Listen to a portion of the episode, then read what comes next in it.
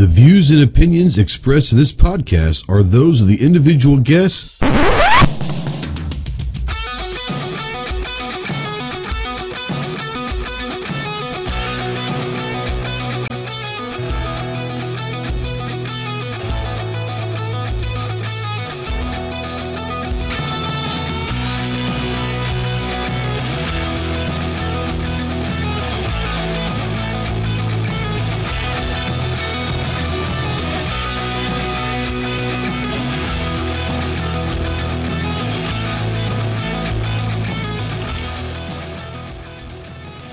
Is going on, my Ghost Squad? Welcome to the Armed Citizen Podcast Live.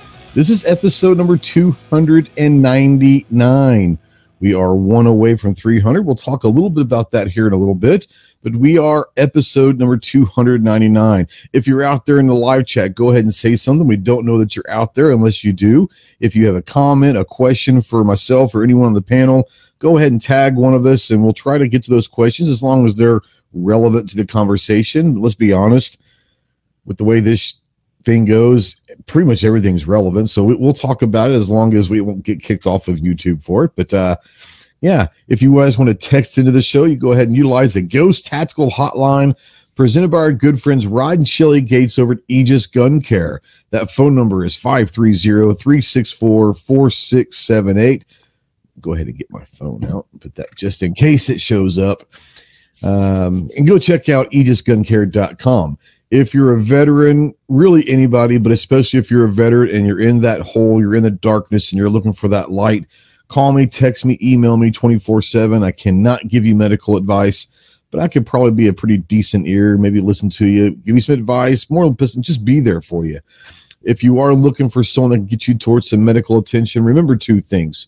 One, you are not alone in this fight. You have a lot of brothers out here that are willing and able to help you in any way possible. And two, the world is a much better place with you in it. So please utilize the Veteran Crisis Hotline 1 800 273 8255. Once again, 1 800 273 8255. Veterans, press the number one. We are spotlighting, as always, United States Marine Corps. If you have any questions on what it takes to earn the title United States Marine, see the website marines.com and as always, let me go ahead and put this up here. We are proud members of the Rapid Fire Radio Network and the Self Defense Radio Network. Go check out all of your favorite pro gun, pro TUI podcasts over at rapidfireradio.us and selfdefenseradio.net. Let's get this off of my ugly mug and let's bring in our tour uh, guides for the night. They're going to help me with this riverboat cruise, as you will, to um, I don't know. Maybe maybe we try to get up the state to the weird state of Ohio, the only state in the union that has four letters but takes two people to spell it out. We got Chris from the 740. What's up, brother? Not much, man. Thank you for the invite. And yeah, man. Been a good day. Got a bunch of filming done today and now I'm here relaxing. Nice. I um did I hear that uh you got uh, a new sponsor to the channel or to the show? Yeah, we got a uh, we picked up the Allen Company, so they're supplying all the targets now for the channel. And uh, so yeah, that was that was pretty cool. It adds up over time buying as much oh, yeah. many targets as I'm shooting in a year's time. So so are they doing like paper or steel or you know pla- rubber or what kind of targets are they? they basically they special- pretty, this time around they just sent me a whole pretty much every type of paper target they had the splatter ones, the side end targets, the reloading uh, data targets, and uh, nice. Yeah, so it's uh it's it's nice to have some of these these companies start taking me serious now. So that's good. Well, I'm I'm I'm very happy for you. Very proud of where you've come, especially in the last, let's say, year um, that I've known you, and uh, really, really killing it. And Kyle out there, I, I concur. Kyle says our good buddy Kyle out at Anderson. He says Chris has been killing it with the content. Yes, you have. I do want to send a shout out to our, our brother Kyle out there, feeling a little under the weather, and uh, let's let's keep him in our thoughts and all that. Hope you're feeling better. I'm always around, brother. You know that. Um, but yeah, say hi to Kyle up there. And the the soulless ginger bastard was on a trip this weekend. I think he came down with some kind of a crud. He said he might jump in if he feels good, but uh, everyone's getting sick, and Chase is probably going to get sick. He's on a cruise, so you know he's going to get sick. I mean, when you're confined with that many people on a boat, you're bound to get sick. So I'm just happy that I'm not sick, and Clover, Chris, you guys are healthy. I'm assuming. Yep, I'm healthy as can be. Well, as far as I know, I mean, you know. Well, I mean, Does, does cantankerous and crotchety count as a health issue? I don't think so. So yeah, I'm probably okay. it- it's it's a relative issue here with you. So um, you're never really okay. You know, you're just Very kind of true. okay. This is very true. The, the that voice of uh smooth buttery silk you know just that very White redneck voice that you guys hear is our uh co-pilot in this adventure our shotgun rider if you will from the great state of Texas the tactical leprechaun himself And what's up only virus thing- How are you? The only thing that was accurate in that entire monologue of a statement was the greatest state ever, Texas, right? That's right that's right that's right it. you know I'll they, they say there's they say that there's two people in the world that you never have to ask about that's Texans and Marines uh, I'm both so I guess they're screwed And vegans and CrossFit people Well, and, and would, say, CZ owners. I would say in the last couple years, a lot of people have made that jump to that Yeah. status. Uh, Yeah. But historically speaking, um, yeah, true. Yeah. Rich says, "Ghost, you just made Barry White roll at his grave." That's true. Now, if, if Barry White was to be a redneck, that would be that would be Clover. That would be Clover. Yeah. Um, Weston says cantankerous and crotchety is a personality. So There you go. Um, so he has multiple personalities, cantankerous and crotchety. oh, I got more than that. I can assure you. oh, we know. You got a shotgun for us, bud? man, let's go with a Ruger Red Label, man. I don't even know what the hell that is. It's an over under, Okay, all right. of course. Speaking of shotguns, uh, you But they, picked. they don't make any more, by the way. Oh, they don't at all. No, uh, uh Ruger Red Label. No, I, I wish, I wish they would bring them back. But Ruger is uh, crotchety and cantankerous. Apparently, they won't I bring them bet- back. So Yeah, you, you and Ruger would be a match made in heaven, wouldn't you? if they would come out with a red label and send me one, yeah, for sure.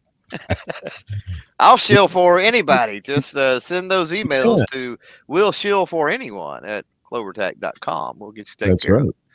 And that is a legit email, guys. So uh, Hundred percent. Yeah. yeah. uh, you picked. Speaking of shotguns, you did pick a one up this weekend. Dude. I did. Yeah. Man. So You're- what was it? And it's actually better than you, what you originally thought it could be. Yeah, it was a score, dude. So two weeks ago, was it two weeks ago or something? I'm doing the CloverTac Reacts 2 series every now and then, right? And I did uh, a video from Dirtbag Outdoors um, where he was talking about guns that were like great investments going up in price or something like that.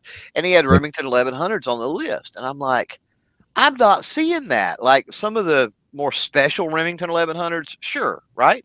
But I'm like, there's one, and this was kind of, I'm giving away the reaction. So, spoilers if you hadn't seen that. But I was like, there's been a couple that's sitting in the gun shop racks and have been for weeks or months. Heck, I don't know. And they're decent buys, right? Way cheaper than what he was talking about stuff going for. And um, so I go to the, I had to go pick up, uh, uh, well, the video that dropped today, the Girsan MC14T, right? And so I had to go to the gun shop and and there it sat in the rack, two of them. And I'm like, you know, I might ought to pick. Uh, it was a 12 and a 20. And I'm like, I might ought to, I might ought to pick that 12 gauge up. I'm thinking about it. I picked it up. I looked at it. I picked it up. I looked at it. And while I was standing around in there, somebody bought the 20 gauge.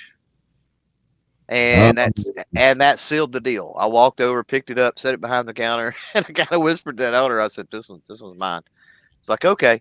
So I brought it home with me. Now I knew it wasn't. you, want the 20 gauge or, or No, I you- wanted the 12. I wanted the 12. Okay. My, my dad's got a 12 and, and honestly, my dad's which is really cool. My dad my dad's has a poly choke, but other than that it's virtually identical to this one. Same era, same everything. So, anyway, the story about it was I knew that it was old, right? Uh, and I made a short on that on how you can kind of tell the age of 1100 and that sort of thing. Um, so anyway, uh, I get it. I get it home. I didn't know how old, but I knew it was old. I think I told you probably 70s or something. Yeah, you, you, thought, ear- you thought early seventies It would be Yeah. so I get it home and I get to looking, and it's a pre Gun Control Act of 1968. It's a pre 68 Oh. for certain, or I say pre 68. It's a 68 or older. Gun Control It's Act didn't go into effect. pre- yeah, it's pre-gun control act. Pre-gun control act. Yeah, yeah, yeah. The gun control act went into went into effect in October of '68. For those that, that don't know, so it could have been made in '68, just pre-October. Um, but anyway, it definitely was not made after the Gun Control Act uh, because of the layout of the serial number. I knew that, uh, and I knew, and of course, I knew pretty much it was an older model uh, because. Um, Now it- you didn't know that it was a pre-gun control act until you actually had I it. and did not know it is in the that. But yeah, we had talked about it not having screw in chokes. Well, I knew it yeah. was an older model because number one, it was not a vent rib barrel, and number two, it did not have screw in chokes. Now the vent rib barrel thing, I'm not I'm not up to speed on, but I know that screw in chokes started with Remington in either like 83 or 86, one of those two. I get them mixed up, right? So I knew, and that's why we talked. And I said probably you know 70s or so, late 70s. Uh, so I get it home. I didn't even look at the serial number in the shop uh, because it was such a good buy. I didn't really care. And then I Yeah. get home, and like we always do, I get to looking over it a little closer, and I realize, whoa, this is pre Gun Control Act. Um, so then I'm trying to date it. Well, 1100 started production in 1963. So I knew it was somewhere between 63 and 68 Mhm. but I couldn't find any definitive markings on the barrel, which is not a good way to date Remingtons because you can you can change barrels out, right? As long as they're within a certain time frame of each other, anyway. Um, this one won't change out with a modern 1100, for example. But anyway, it's not a great way. So I got in touch with Logan, uh, Mhm. High Caliber History. If you don't High follow Caliber Logan, Man, what a great, what a great guy on top of that. Logan knows a lot of stuff. He is actually a firearms historian and works for museums. So I hit him up on on the IGs and I said, "Hey, bro, just pick this up. and need some help." And he's like, "Well, what's the numbers on the barrel?" And he told me I was right. Everything that I knew so far, he said, "Yeah, you're 100 percent accurate. You're you're right." But I'm like, "Can we narrow it down to any other years?" And he's like, "Well, maybe by stamps on the barrel." And I'm like, "Bro, there's no definitive stamps." So I took the wood off the uh, the handguard off, and you can make out. It's like they tried to stamp either a P or an R, right? And this is going by the potential stamps available at the time, but Yeah. it did not stamp because of the curve of the barrel. It didn't stamp good, right? Ah, yeah, sure. But it can't really be any other letters there but a P and an R, right? Like a like a, a P does not look like a P, even a parcel. You know what I'm saying? Or a or an O, for example, or something like that. It, it looks a little different. Even a partial stamp would look a little different. So being a that's what we kind of come to the consensus that this is either a 67 or 68 because the P and R P was 67, R was 68. So uh, definitely pre-gun control act 67 or 68 um, been used it's got some character you know it's got some marks on it it's got a few scratches it's got some dings and stuff like that but a uh, a fine example of an early remington 1100 so uh, yeah uh, shout out to dirtbag outdoors for making that video and prompted me to do the reaction and because otherwise it, somebody probably would have picked it up other than me. Yeah, I I want to give a quick plug. Um, well you probably need to take some benadryl first with all the shotguns uh, I, I definitely get some calamine lotion sitting off. camera yeah we don't want you passing out during the middle of the show from all the shotgun talk No, no, no, no. We're 14 minutes in. All we talk about is shotguns. This is not good. Um, but I will give a plug. If you guys are in the collector's realm or you're looking to get into the collector's realm or you have a buddy or someone that has a question on um, weapons and all of that, do reach out to Logan. That dude is literally probably the most knowledgeable firearm person that I know. On top of that, he's a great guy. Um, but he'll he'll if he knows the answer, he'll he'll let you know. And if he doesn't, I guarantee if he doesn't know the answer, there's only a handful of people in the world that do, and he probably knows them. So The- he can get you those answers. And the beautiful thing about Logan is if he doesn't know the answer, he wants to know the answer just as much as Oh you yeah. So he will he will figure it out and help you figure it out because he wants to know as well. He don't want to go through life not knowing something about a gun. I can promise you. Yeah, he's li- he's literally when you start talking about like the handful of people in the world uh, whatever subject you're talking about, like he's amongst that conversation. Like he's legit. Oh, he, and the iconic firearms he's been able to handle, like literal hands on. We can go see stuff in museums, but imagine him, the curator, he's, and he's stuff. been able to put the white gloves and actually touch literally touch them and clean them and restore them and different Yeah. things. Yeah, it's amazing. Yeah. Uh, but reach out to High Caliber History. Like I said, he's a really good guy. I had the pleasure of, was it shot 2018, 2019 when I got invited to Tonto's uh, premiere at SHOT Show i that, that one year. And so I got to go in and we got to sit down and he, like in the VIP section, and there's Logan, like in my my chair. It was like a theater chair, but it had like the recliner and had the you know, all that stuff. And he was sitting in the recliner next to me. So like, hey, what's up, man? So it's kind of cool to see him. And you you start talking guns with him, like you feel incredibly inferior when you're talking firearms oh with yeah. Oh, but yeah. he doesn't make you feel inferior. You just know that you are, you know. Yeah, the stuff he can rattle off is just it's amazing. Take Yeah, anybody you know, Oh. take anybody you know that you think knows guns, multiply that by about a thousand, and that's probably where Logan sits. Yeah, Wes says he wishes he was still doing his podcast.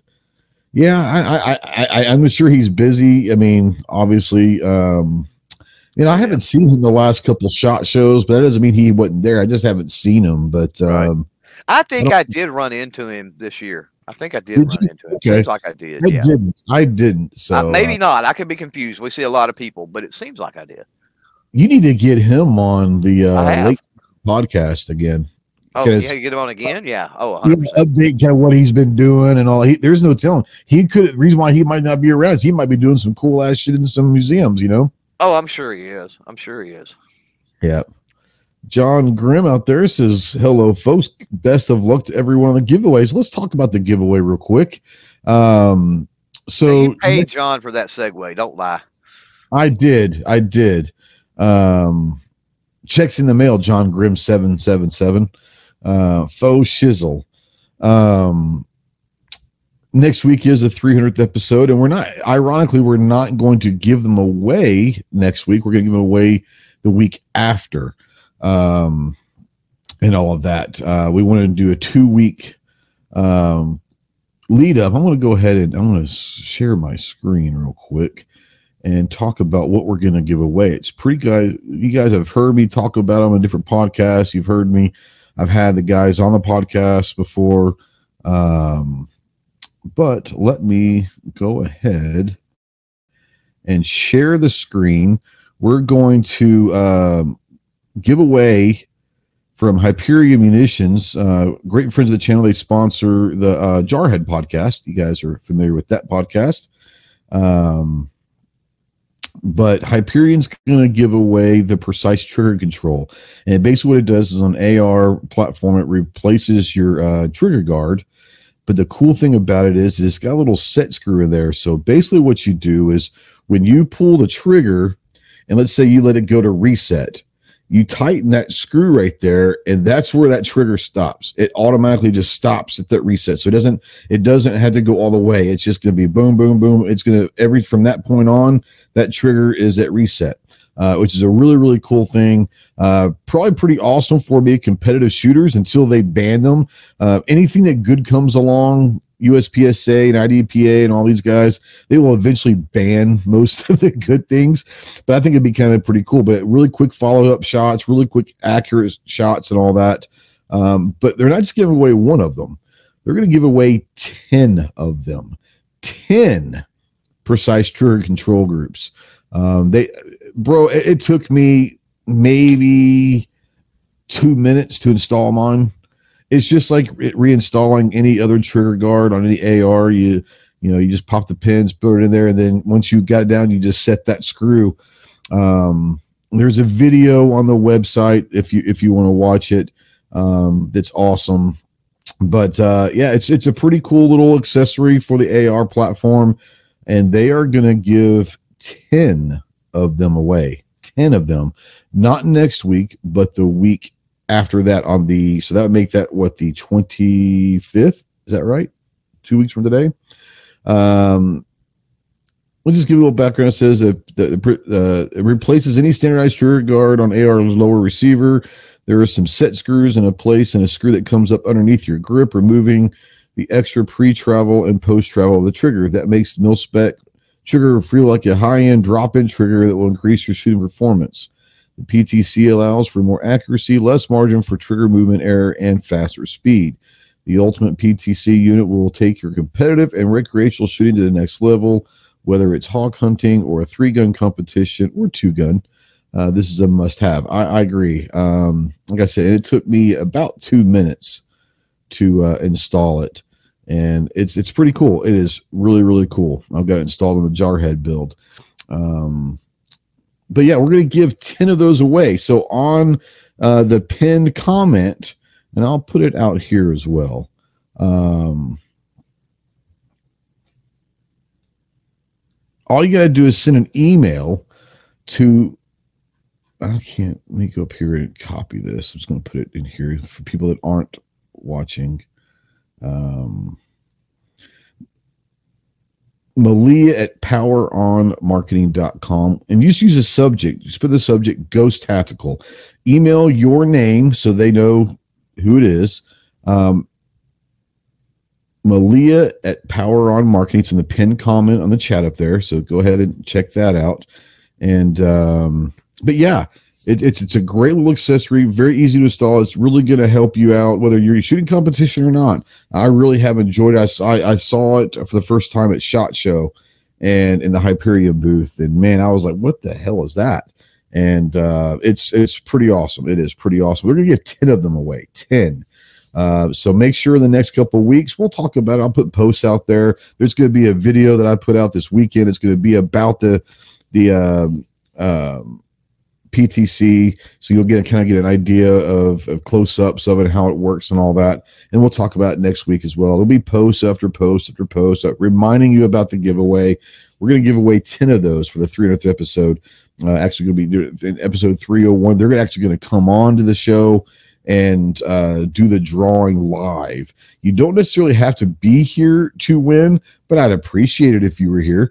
Um, if you entered the win, go ahead and show up on the 25th and we're to announce the 10 winners live uh, with them with hyperion and all that on the show live. So uh, yeah malia at poweronmarketing.com send your email your name to that with the t- with the subject ghost tactical. That's all you got to do. It's pretty simple. You don't have to like anything. You don't have to subscribe to anyone. You don't have to share anything. None of that stuff to all that all this is is send an email with your name subject ghost tactical and we'll talk about that a little bit later. Um, let's take that off for now. We'll come back to that in a little bit. You guys know that every thursday saturday and monday we have our ghost tactical polls aka the pony polls uh, brought to you by our good friends of anderson manufacturing. We we have some fun with these polls and let's let's kind of go through them real quick. The one sent out yesterday. Yesterday has 2.3 thousand votes. First of all, thank you guys for always. We we always have great turnout on our on our polls. Um, we always have over a thousand, usually over fifteen hundred. We've been going over two thousand a lot in the last month on each of our polls. So uh, thank you guys for always participating in those polls. It's, we have a little fun with them. They're not always serious. They're just they're just kind of fun. So thank you for always doing that, guys. And if you haven't been involved with the polls, go check them out every Thursday, Saturday, and Monday at 10 a.m. on our community tab. This one from yesterday, 2.3 thousand votes. Of these, which is your favorite? Talking movies here now, Chris and Clover. Movies, war movies, if you will. 13 hours, American Sniper, Jarhead, or Lone Survivor. There is no wrong answer. Chris, which one do you go with? Man, I really like Jarhead out of those four. They're all good, but I'd have to go with Jarhead on that one. So Jarhead's interesting because a lot of people aren't fans of it uh, because it is a little bit slow.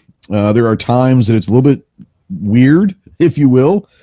Um, but I'll tell you what, um, if anyone has been downrange, been overseas, and been somewhere, um, that might be the most accurate of what life is. It's a lot of nothing. Um, hurry up and wait is what you will. Um, yeah, Jamie Foxx, what Kyle out there says Jamie Foxx kills it.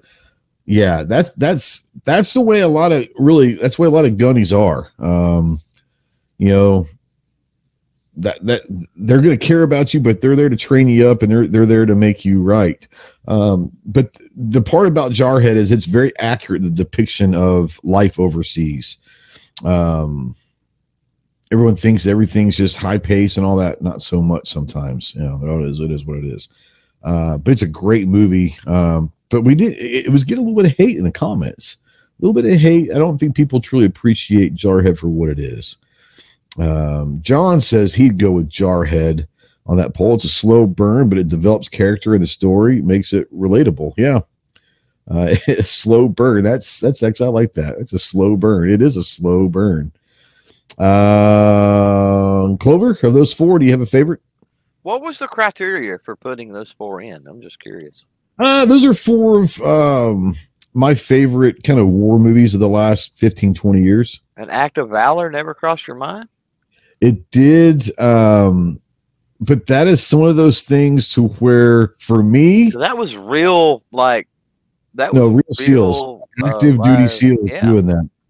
Uh, but a lot of people never heard of Act of Valor, so I knew I knew it wouldn't get many votes. You know what I'm Well, it saying? needs to get out there just so people go watch Act of Valor. People, Well, yeah, I- The- what we the say that- gunboat scene Active alone is worth a watch. Alone is worth a watch. When when the SWCC team comes in unloads that minigun on the bank, There's not- those trucks. Oh, there's not a better 20 seconds in cinema history. folks. Just saying. there's not. And then realize this- that's all real military Yeah, women in. So the, the funny thing is, we talked about this Clover many, many times. The funny thing about Act of Valor, I remember watching it for the first time years ago, and I was like, this is the worst movie, like worst acting I've ever seen. I didn't know anything about this. I found it on like Netflix or something. I was like, well, this sounds like yeah, a I fun. didn't. I didn't think so. Oh, I just thought it was just It terrible was real. that. It seemed like real and gritty to me. It, it was, but I also noticed that all of the the handling, all of the team movements, everything was like incredibly precise and one hundred percent accurate. And I remember talking to you about. It. I was like, whoever trained those fools on that movie must be one hell of an instructor because those guys were spot on. Well, a year or so later, I'm reading something and it says Act of Valor. I was like, oh yeah, I remember that movie. And it said that the actors weren't actors; they were legit active duty, not retired, active duty Navy SEALs. So it's like, well, that makes sense on why the freaking handling and the movements and communication and and all that was like spot on perfect. You know, is they're real guys. So now I now I enjoy it so much more now because I know that, and I'm not expecting the acting to be Oscar worthy. You know. Yeah. Yeah. Um. So anyway, uh, Act of Valor in protest, but out of the list, No, no, no, no. I, I, I, I, I didn't want it to get demolished, and I knew it would. But I will say you're right. Need everybody needs to go watch Act of Valor. It Oh, 100%. unreal. uh, Under- out of the list, I probably go Lone Survivor, and I'll tell you why. 'Kay. Uh, the book is much much better with American Sniper than the movie. Like leaps and bounds, there is no contest. Uh, so if you haven't read the book, go do that. Uh, go, go read Lone Survivor. Also, though. Lone Survivor was a little bit truer to the book toward the latter end. Yep. And so I think that's why I lean Lone Survivor. The interaction with the locals and stuff Mm. was more true to the book. Now that now leading up to that, not not really, but that part was. And so and I really liked that part. I liked how the locals took care of him and and that's a real thing. it, this it really showed that even in a crap hole in the, the third world area, there's still decent human beings on the planet. Yep. Every year, Marcus and that guy talk, uh, and I know that he's brought him to America a couple different times. He's gone over there, or at least overseas. I don't know if there, but he's gone overseas to meet up with him and his family. Um, the one thing about the book versus the movie on Lone Survivor is the movie obviously for time constraints, make it seem like he was with that family for a few hours. He was there for a week or so, like week or 10 days before they came and got him. Yeah. Um, and just people don't realize the torture that that man went through um, by the Taliban. Like they tortured him. Like he wasn't already broke every bone in his body. Like if you ever listen to him tell a, a story, first of all, if you never listen to Marcus give a a speech, go on YouTube after the show. After the show, go to YouTube and just Google Marcus Luttrell speech. I don't care if you don't like the military, you don't like if you don't have a patriotic bone in your body, it doesn't matter you listen to Marcus give his speech and, and all of that, and you don't feel proud to be where we are in this world, uh, there's something's wrong with you. But he'll tell you, like, he had, like, his face was, like, smashed in, like, literally smashed in. Almost every bone in his body was broken. Um, and, it, the movie doesn't, can't really depict all that the movie can't show that he was in captivity for almost a week and and honestly the taliban had him for a couple days and just tortured the hell out of him. They don't talk about that in the movie. Um, but yes, it is very, very close as far as the relationship. Hundred percent, I would agree with you. Um, obviously, after, I'm basically after he come down off the mountain or whatever. Yeah, after you come off the mountain and um and all of that, then yeah, it's or after it's, he was found, I should say, is that part's fairly yeah. Yeah. Um, great, great movie. I mean, uh, yeah, I, I watch all four of these. I, I, uh, I, I watch all of them regularly, honestly. Uh, 13 hours. Um, great movie about Benghazi. And, um, I'm lucky to call one of the people that were there, a, a dear friend of mine. And, um, I remember talking with him or texting him one time. My daughter loves 13 hours. And, so I, I I text I text Tanto one time. We were watching my daughter ask. She's like, "Is he really wearing shorts?" And I was like, "Let's find out." So I, I sent a text and. I said, "You know, were you really wearing shorts?" And he goes, "Yeah, I still have them." And um, he still has everything that he wore that day. He still has them. Um, and he said the funny thing is, is he was wearing a Mickey Mouse T-shirt, but Disney would not allow that movie which I think is stupid because why wouldn't they want that? You know, but Disney wouldn't allow um, that studio to have um, him wearing a Mickey Mouse T-shirt in the movie. I'm thinking that's why wouldn't they? That's just that's, great advertising. That's taken. See, that's taken the whole copyright licensing thing. I think a bit too far. Yeah, yeah. Right. It's it's it's a totally like acceptable, normal part of human interaction to wear something a shirt like that or whatever. So yep, yep. Uh, this is true. Guns and Barbecue says a lot of people don't know that Marcus is actually in the movie. Yeah. So um, if you watch kind of like the beginning of the movie where the team, before they go out on Red Wings, um, the team's kind of around. They've got the young guy that's got to give the, the SEAL speech and all that.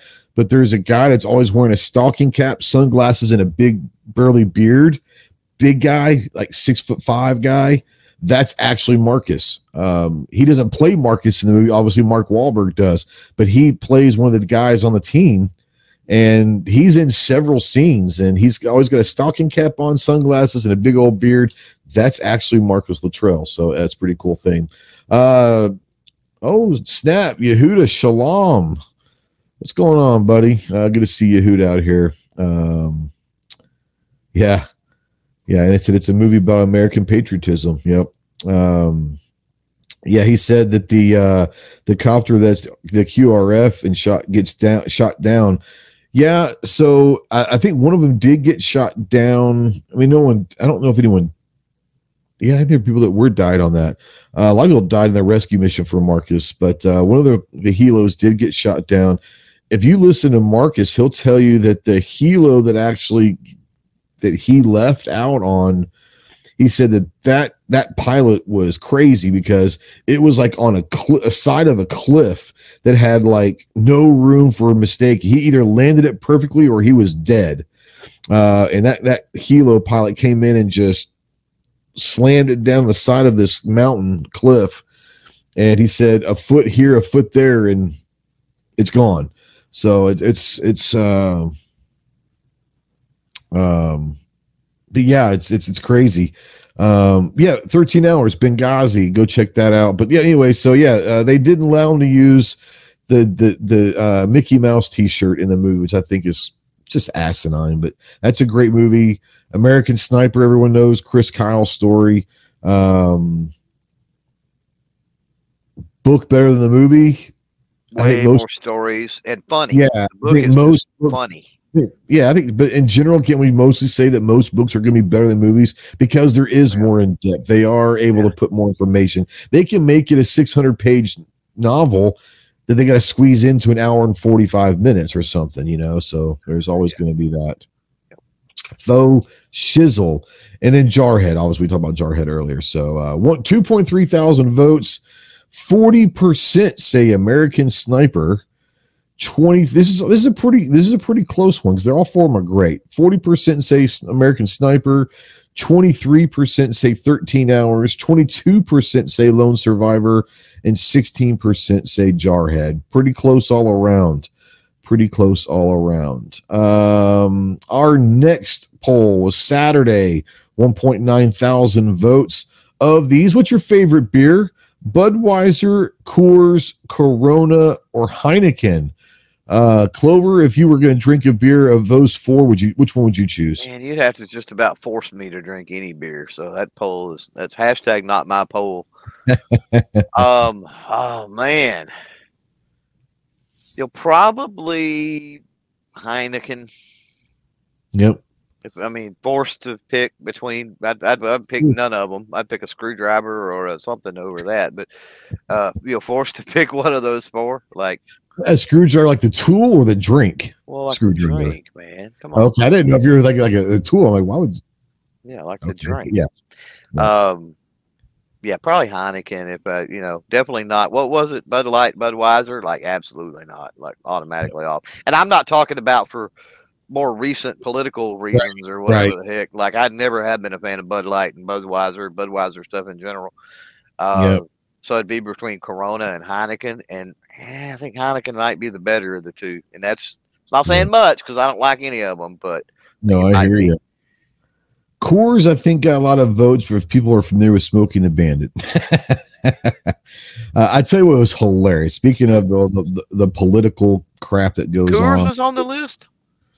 Yeah, Budweiser, Coors, Corona, and Heineken. Yeah, Coors Oh, original, okay. not Coors Light. Coors, the gold can, the original. Oh, okay. Yeah, I think I still go Heineken though. Yeah. Uh, but a lot of people were talking about uh, I'm never going to drink any. Uh, it was like Corona because I'm never going to drink another Budweiser product again. Uh, Corona is owned by Anheuser Busch, so just throwing it out. Hey, well. I made the good, better choice all the way around. Then you did, yeah, you did, yeah, you I, did. I never drank any of them to start with, so it doesn't matter to me. Boycott away, as far as I'm concerned. Mike out there says, "Why isn't Stella Artois on the list?" Because Rednecks can't pronounce it. yeah, I don't, I don't.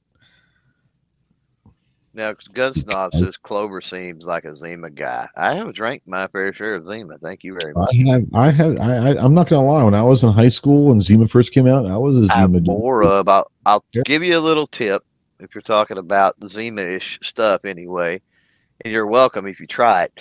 Uh, go get the Smirnoff. I guess they're wine coolers, the flavored Smirnoff Mm. stuff. Yeah. Then go get you a bag of Jolly Ranchers and drop you a Jolly Rancher that corresponds with the flavor of the Smirnoff into the Smirnoff bef- and let it sit for about 30 seconds before you start drinking it. You're welcome. Way too much work for me, man. Oh, it's nice. There's oh god. Way too much So work. for me. Just want to drink. Just want to drink. It's all good. Uh, Christopher, Uh, this one's an easy one for me. I'm drinking my Coors Light right now. There you go. So, do you like do you like the original Coors or just Coors Light? I mean, have you had the reg- regular Yeah, I like regular Coors too, but yeah, I like the light. Yep, yep. I do Um, like Heineken though. Heineken's like one of them beers I like to drink with a meal or something. Yeah. Uh Heineken's, you know, for beers, not bad. My favorite beer um is um Shiner Bock. It's a Texas beer. Oh yeah. Um it's Yeah, it, it wasn't on the list, or I'd have probably went Shiner Bock. no, I would I would You know, another one that wasn't on the list, but it's kind of hard to do because they got 14 billion different kinds of Sam Adams. But I, I've been known Yeah. to drink some Sam Adams stuff. Yeah. Yeah. Um Corona's not bad. I- If I'm gonna go with a Mexican beer, I actually like Dos Equis. Dos Equis is a better I would agree. Yeah. Yeah. um, more than more than Corona. Um I just like the Corona commercial because Snoop Dogg's on them. So, you know. I've never understood why Dos Equis has always been kind of sha- overshadowed by cor- or by uh, Corona. Advertising I think dollars. it's a lot Yeah. better beer. Advert Ghost hit on it earlier. It's because of the advertising dollars behind it. Anheuser Busch owns Corona, so they're going to have a lot of money to spend on that. I mean, you, you look at look at the recent commercial. You've got Snoop Dogg, you've got um, Tony Romo, you've got the guy from Saturday Night Live. What was his name? Um, they're they've got some serious names as their as their uh, talent on on all that. Yuengling's not bad yet. Yuengling's not. There was a beer that I drank a lot of in high school that we just thought we were high class because we were drinking it, but it was called St. Pauli Girl. I don't know if you remember St. Pauli Girl or not. I don't know if it was a good beer or not. Um, we could get it pretty cheap where I lived and all of that. So when you go to the same gas station that never cards anyone, you kind of just go with what they have. Um, so we we, we did we we drink a little a lot of St. Pauli Girl and we drank uh, a lot of Bull Moose. You guys ever had Bull Moose? Bull Moose beer that might be a Texas thing. I don't know.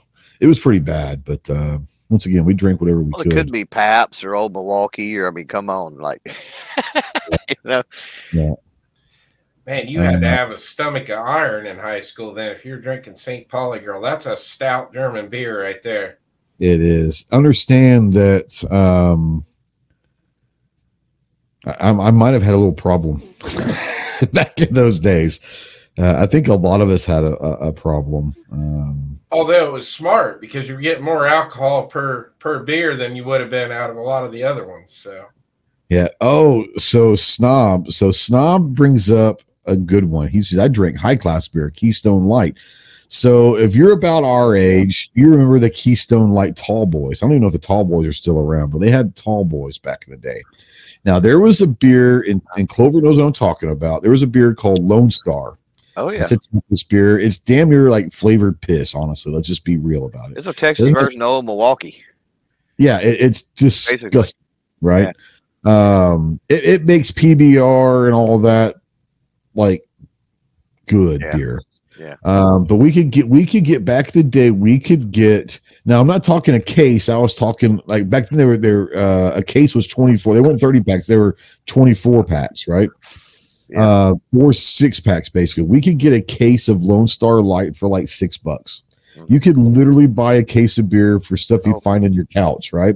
So Yeah. what we would do is we would go and get a case of Lone Star Light, and then we'd get a six pack of Keystone Tall Boys, and we'd shotgun the Keystone Light Tall Boys so that we would have something that tastes rather decent in our mouths before we start drinking the flavored piss. So for us, the Keystone Light Tall Boys were high quality beer compared to what we were getting ready to drink the rest of the night. Now, with uh with Keystone, does anybody find themselves when somebody goofs up or does something going smooth, just like Keystone? I still use that line, and every now and then somebody will catch on. Or I will say, or every now and then somebody will do something and I'll go smooth like that, and they'll reply with just like Keith Stone, and it makes my day. I'm like, holy shit, that's awesome. I don't remember. I remember the ad thing, but Yeah. I don't remember using it myself. I might have. Just I like. Keith Stone. There's a good chance. There's a lot of shit that I don't remember um, from Friday and Saturday nights in high school. No telling what I was talking about back then. Uh, but yeah, I re- and I remember. Speaking of Shiner Bock, that was kind of when Shiner Bock started kind of coming out. Was when I was in high school, so you could get Shiner Bock like for nothing because they were just trying to get people to buy it and get the name out there. So you could get Shiner Bock for like maybe eight or nine bucks for a, a case of beer, and we're talking about Shiner Bock, which now you know is a really good beer, and and it was just one of those things where they were just trying to get it out, the name out. So we were able to buy, um, I see about eight bucks um, eight bucks or so for a case. So it was it was nice. It was back in the day, man. You could buy a lot of beer for cheap. Um, not so much anymore. 30 pack costs you what about 20, 25 bucks these days, you know? So I don't know, but I, I contend that I, you can almost buy beer cheaper than soda nowadays. Good God. yeah, sodas soda's getting expensive. I was Um, seeing seven ninety nine for a twelve pack the other day, like name brand, like Coke, and I'm like, holy Yeah. crap, seven ninety nine for a twelve pack? Like we're beyond the fifty cent a can point. Oh, yeah, It's for like holy crap. Yeah, I remember we are we were talking. I was talking with someone. Hell, it might have been, I don't know, might have been you. I don't know. Um, but we were talking about when I was in high school, gas cost a dollar a gallon. Cigarettes cost two pack two dollars for a pack, and you could get a, a case of beer for six dollars. Might not have been good beer, but you get a, a, case of beer for six dollars. Um, that is not the case on any of those counts anymore. So, uh, real quick shout out to Mandatory Carry, three dollars super chat. He says he'll call fix now. Five minutes from home. Uh, don't be texting and, and, and super chatting while you're driving. Thank you very much. Uh, oh, I remember this. Yeah, he said we MG uh, defense says we drink a lot of MGD in college. Nine ninety nine long neck cases. I forgot about MGD. MGD had a, a nice little run Oh, yeah. there for a few Yeah. years. Yeah, I forgot about MGD. Yeah, there was something about MGD that was kind of like I don't remember what it was, but it was kind of like uh, they changed the game. I don't remember was that what was it they did? I can't remember. There was something about MGD that was different um, back in the day. I don't remember what it was. But MGD was not bad. MGD was not bad. I, I drink a lot of Coors Light. Um, drink a lot of um, Lone Star, but a lot of Keystone. Uh, most of us drink Coors Light. I don't know. It's because that's what our you know some of our buddies' dads always had. We they go steal from the ranch refrigerator or whatever. Um, but we drink a lot of Coors Light. Um, that's probably why I don't drink Coors Light anymore, Chris. I just had so much when I was a kid. I just it- it's what it is, you know. Uh, wait till college. What are we talking about here? You know, what funny thing is, and I'll ask you this: I drank way too much from the time I was about 15 to I was 21. Honest to God, I mean, I still drink. I still drink a couple times a year. Uh, I don't drink much anymore, hardly ever. Um, but I, I even after I turned 21, I drank quite a bit. But it seems like to me that I did like 90% of my just crazy ass drinking before I was 21. And I wonder if that was because more it was more of a of a of a how do I put this? A test or uh, it was more of like a mission to be able to buy beer before you're 21 or what? But do you guys did you guys drink as much after you turned 21 as you did before or was it just me? Oh, definitely less, way less.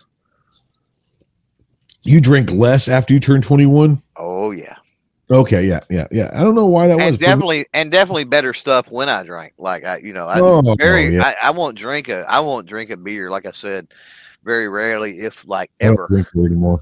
you know, uh, it's gone. But it's because in those teenage days, there was just so much. That was the easiest thing to get. Like you said, cases and, you know, some kid's dad's garage or whatever the case may be, wherever it come from. You know, bootleggers, or it was easy to get, or whatever. It was it was cheap to get a lot of it for cheap and that sort of stuff. And so, you know, you get so much of that, and then you you turn 21, and then you go into liquor stores and you actually buy good stuff yourself. You know, you start buying the oh, whiskeys and the Oh, rums and the vodkas and the other things and you start playing around with you know mixed drinks and you know old fashions and whatever it might be and you're like holy crap why was i drinking that nasty piss water for like Yeah, that, I was the same way. I didn't drink nearly as much after I was 21, um, but I drank much better. Yeah, I found because you could I found- have no, and I, I found all sorts of stuff that I found, you know, the Belvedere vodkas, if you will. Um, you know, I remember uh, someone brought up Mad Dog 2020. Um, our me- boons. or for me, it was Boone Strawberry Hill, baby. yeah yeah Um, you know, Mad Dog, I drink. I had Brass Monkey every now and then. A lot of stuff was just nasty. But I mean, who out there didn't drink Boone's Farm at least Oh, yeah. once when they were in high school? so you know?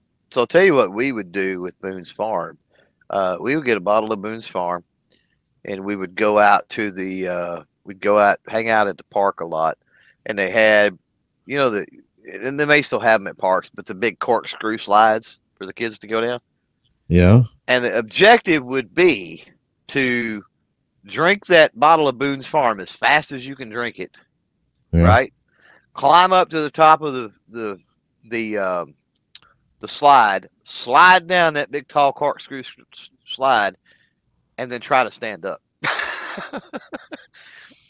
and that was an objective. Very few people could do that. No, I, I, I get it. I get it. Because by the time you climbed up the thing, and then by the time you was dizzy from sliding down, and the alcohol kicking in, and everything else, like you did good not to throw up, let alone stand up. Yeah, I have been blessed in my life to to my remembrance, which might not be a good thing. I don't even know if remembrance is a word, but to my to my recollection, I've never had a hangover. Um,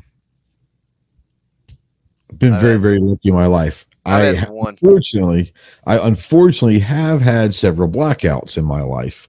Um,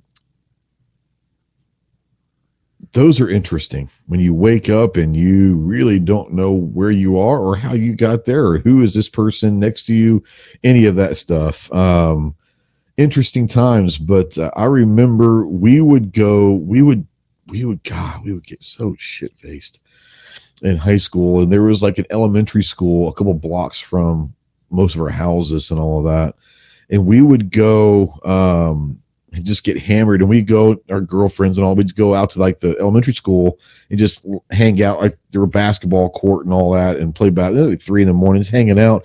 But do you remember on the playgrounds?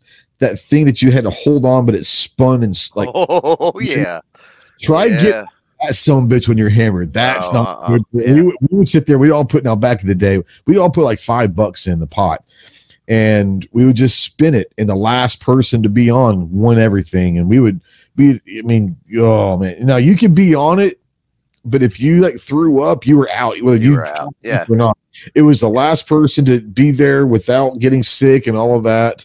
Uh, oh, tetherball! Hell yeah, we played tetherball all the time. Drunk, Oh, yeah. drunk tetherball's fun. That's hit the. That's called hit the other person in the face balls. What that's That's called. pretty much what it is. Yes. Um, but yeah, I don't know what that thing is called, but that was one of the funnest times we would have. Um, Chris is sitting there being all, I guess it's a merry-go-round. I guess. either he is um, under indictment for still some of the stuff, or he's worried about being indicted for some of the stuff he did, or he's just uh, laughing at us. But I bet you in Ohio they did some stupid stuff in cornfields and shit up there. Yeah, I've uh yeah, I could probably write a couple books on all the stuff I've done. I lived a I lived a whole different life at one time. But yeah. Yeah, I've been there. I've been to the I've been on the blackouts and the Yeah, it's not fun. It's not fun.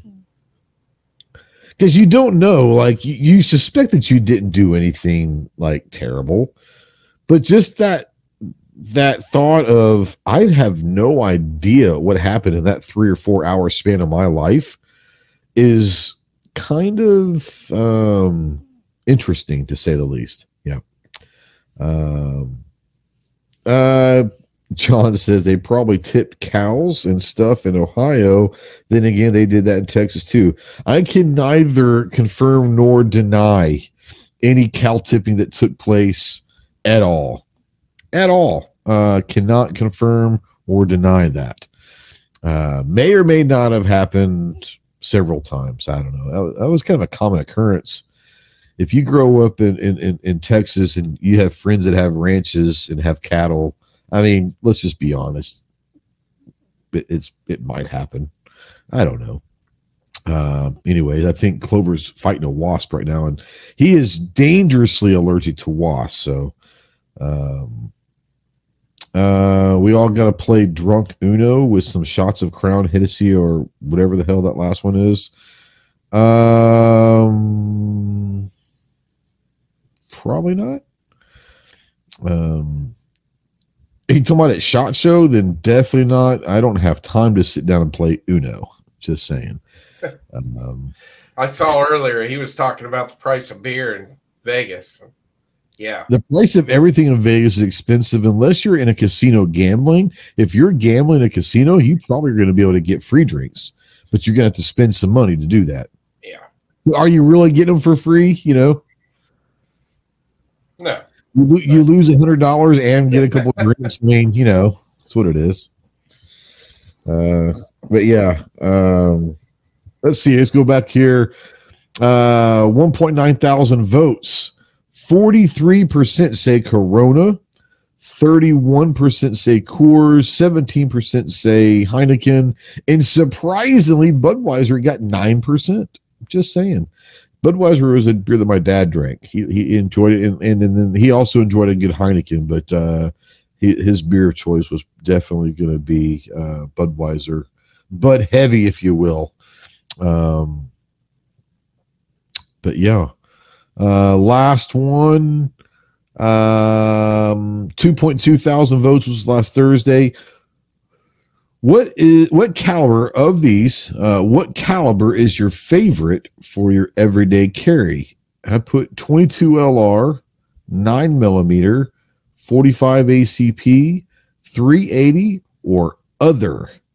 Uh, let's go to Chris first, because I think Clover still might be uh, battling a, a, a big wasp. So, uh, what's your favorite carry caliber? Nine millimeter. There you go. I knew I liked you for a reason.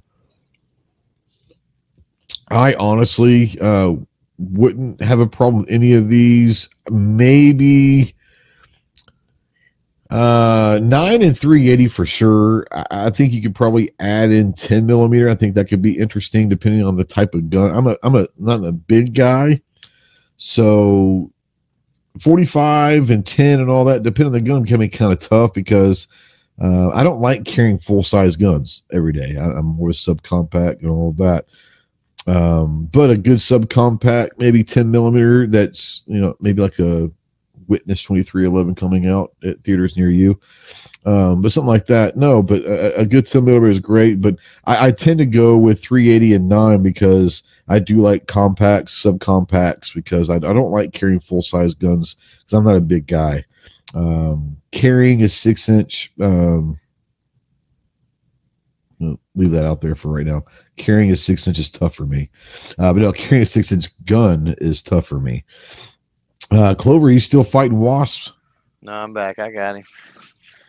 He Did he did. get you, did, did he get you first? No, no, uh-uh. Yeah. I'm too quick. yeah. Um, I don't know if you heard this one. No, I didn't. I I just know what it is. I, I, I know what your answer is, but I want you, you know, but what's your favorite caliber for carrying every day? 22 LR, 9, Oh. 45, 380, or other? I know what you're going to say. That's obvious. It's 380. Um, there's a there's a shirt that I was telling Clover about earlier on the phone. I saw today. I was stopped by the gas station to get some tobacco cancer sticks, and um, guy in front of me had his T-shirt on. It had like 22 LR, 380, 9 millimeter, 45, and it said something like uh, all these are better than a phone call or faster than a phone call. And I was like, oh, that's a really cool shirt. I said, hey, man, I didn't see, I didn't see who made. 'cause I didn't see the front of it. I just saw the back, but it was a pretty cool shirt. Um, and ironically, this was my poll that I put out last week, but I just saw it. I was kind of, oh, that's kind of cool. But yeah, uh, a lot of people with other, a lot of people were saying 40. They're all wrong. Um, a lot of 10 millimeter love. And I was telling Chris, I don't know if you're here, I wouldn't mind carrying 10 millimeter. Uh, the problem is I don't like carrying full size guns when I do carry. Um, so 10 millimeter is great and in, in, in like a witness 2311 or something to be fun. But most 10 millimeters that are compact, let's say four inch barrels, are pretty rough. Yeah, say. they are. Yeah, yeah, yeah. With defensive, with sure enough defensive 10 millimeter. Oh, yeah.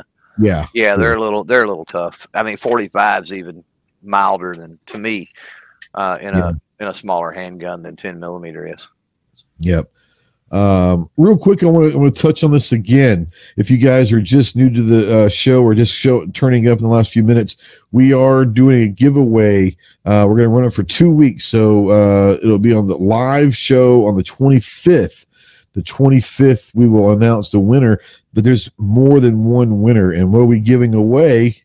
We are giving away from Hyperion Munitions. We're going to give away the precise trigger control, and it, it replaces your trigger guard um, on your AR platforms.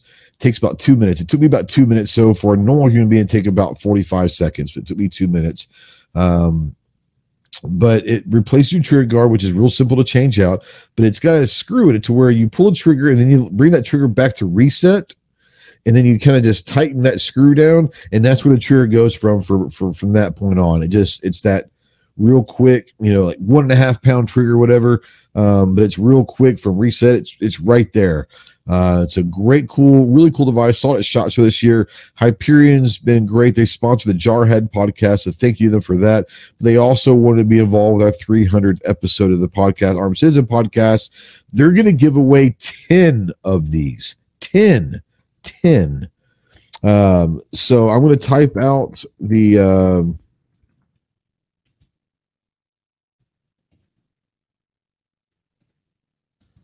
um, what do you call it?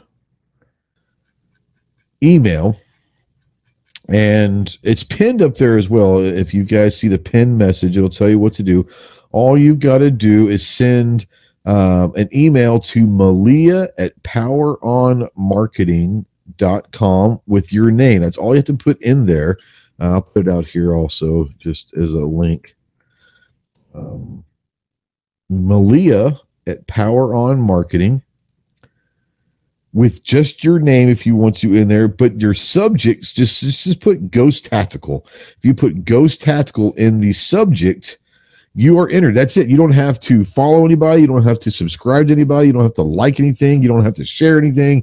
Literally send an email with your name on it to Malia at Power On Marketing with the subject of the email being Ghost Tactical, and you are entered. We're going to give 10 of these away for free um, two weeks from tonight. There, so thank you to them. They're being involved with the 300 show, which will be next week. We're gonna have a little cool show next week, and then the week after that, we'll have them. Actually, they're gonna come onto the show as well, and we're gonna give away live 10 precise trigger control groups. So uh, it's pretty cool. Saying thank you to them as well. Um, so yeah, we'll come back later on talk about that again if you want. But uh, yeah, email Malia subject Ghost Tactical with your name in it. Um, so what I wanted to do real quick is talk about carry guns. That's why the poll was there, and we've talked about guns that we like, and we talked about calibers that we like. Uh, we've even talked about what type of carry ammo. I think last week we talked about the V crowns and the different types of defensive carry ammo ammo that we like and use and have have used and all that.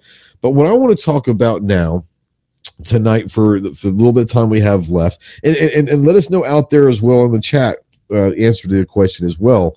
But what was the first gun that you bought specifically to carry? Not a gun that you already had that say, I can carry this, but what was the first gun, if you remember, that you specifically bought to be a carry gun? And why? So I'm gonna start with you, Chris. Do you remember the first gun that you said, I'm buying this for the specific purpose of carrying? It's funny you brought that up because I just did a video Sunday. We're all doing those videos for Lakeview Outdoors right now, our first gun. Mm-hmm. And I don't have my first rifle or my first shotgun, but I do have my first handgun that I bought for carry. Um, yep. My first gun that I bought was a Walther PK 380. Really? Yeah. yeah okay. uh, Ghost, Ghost loves that. Ghost loves that handgun, by the way. What a piece of shit. and I love Walther, but that to me, we were actually ironically, Claire and I were talking about that piece of shit earlier. I haven't shot it in several years. Um, it shoots fine. Don't get me wrong. It shoots fine. To me, the upper and the lower and that's the upper and lower. You guys know what I mean. The slide versus the frame, but the upper and the lower are two completely different guns. Like the slide and the barrel and all that is Walther, But to me, the frame is that polymer crap, but it's like the cheap polymer like they use for airsoft guns. It- it- do you get that? Did I just get a bad one, or did you get that same kind of No, vibe? it, it's it's funny you say that because I talked about that in the video. I said if I knew if I would have known then what I Yeah. know now, yeah, um, I would have never bought it. And I've kept it. I had I got that gun out of the safe Sunday morning. I bet I hadn't shot it in five or six years. And I remembered why I hadn't shot it when I got it to the range. it shoots fine. It, it, it, it, shoots. It just feels crappy. It looks crappy. It just when you when you think Walther, you think of a of a, a, a certain quality, right? Yeah. And that one just isn't. And, and the thing is, is like I didn't know anything about handguns back then. I was always a Yeah. rifle guy, and um, but I loved Walther, and at the time, that's what I could Mm-hmm. afford. And I was like, oh, it's a Walther, it can't be bad. Yeah. Um, but yeah, so and it- you know the that pinky. You should have gone with a PP. You should have gone with a PPK. yeah, or a P ninety nine or whatever they had out back I mean, that's a great uh, gun. Well, that PK 380 is not even built by Walther. So, It's it's built by Umarex, right. but it's the same company, same building. I've been to their building. It's the same It's- building. Basically. I'll tell you what drives me nuts about that gun. You know how it has that pinky extension like on the mag? Yeah, yeah. that thing wiggles around like you, Oh, can, it's you can terrible. feel it while you're shooting. Um, It's Yeah. terrible. but I I've felt kept it because it was my first gun.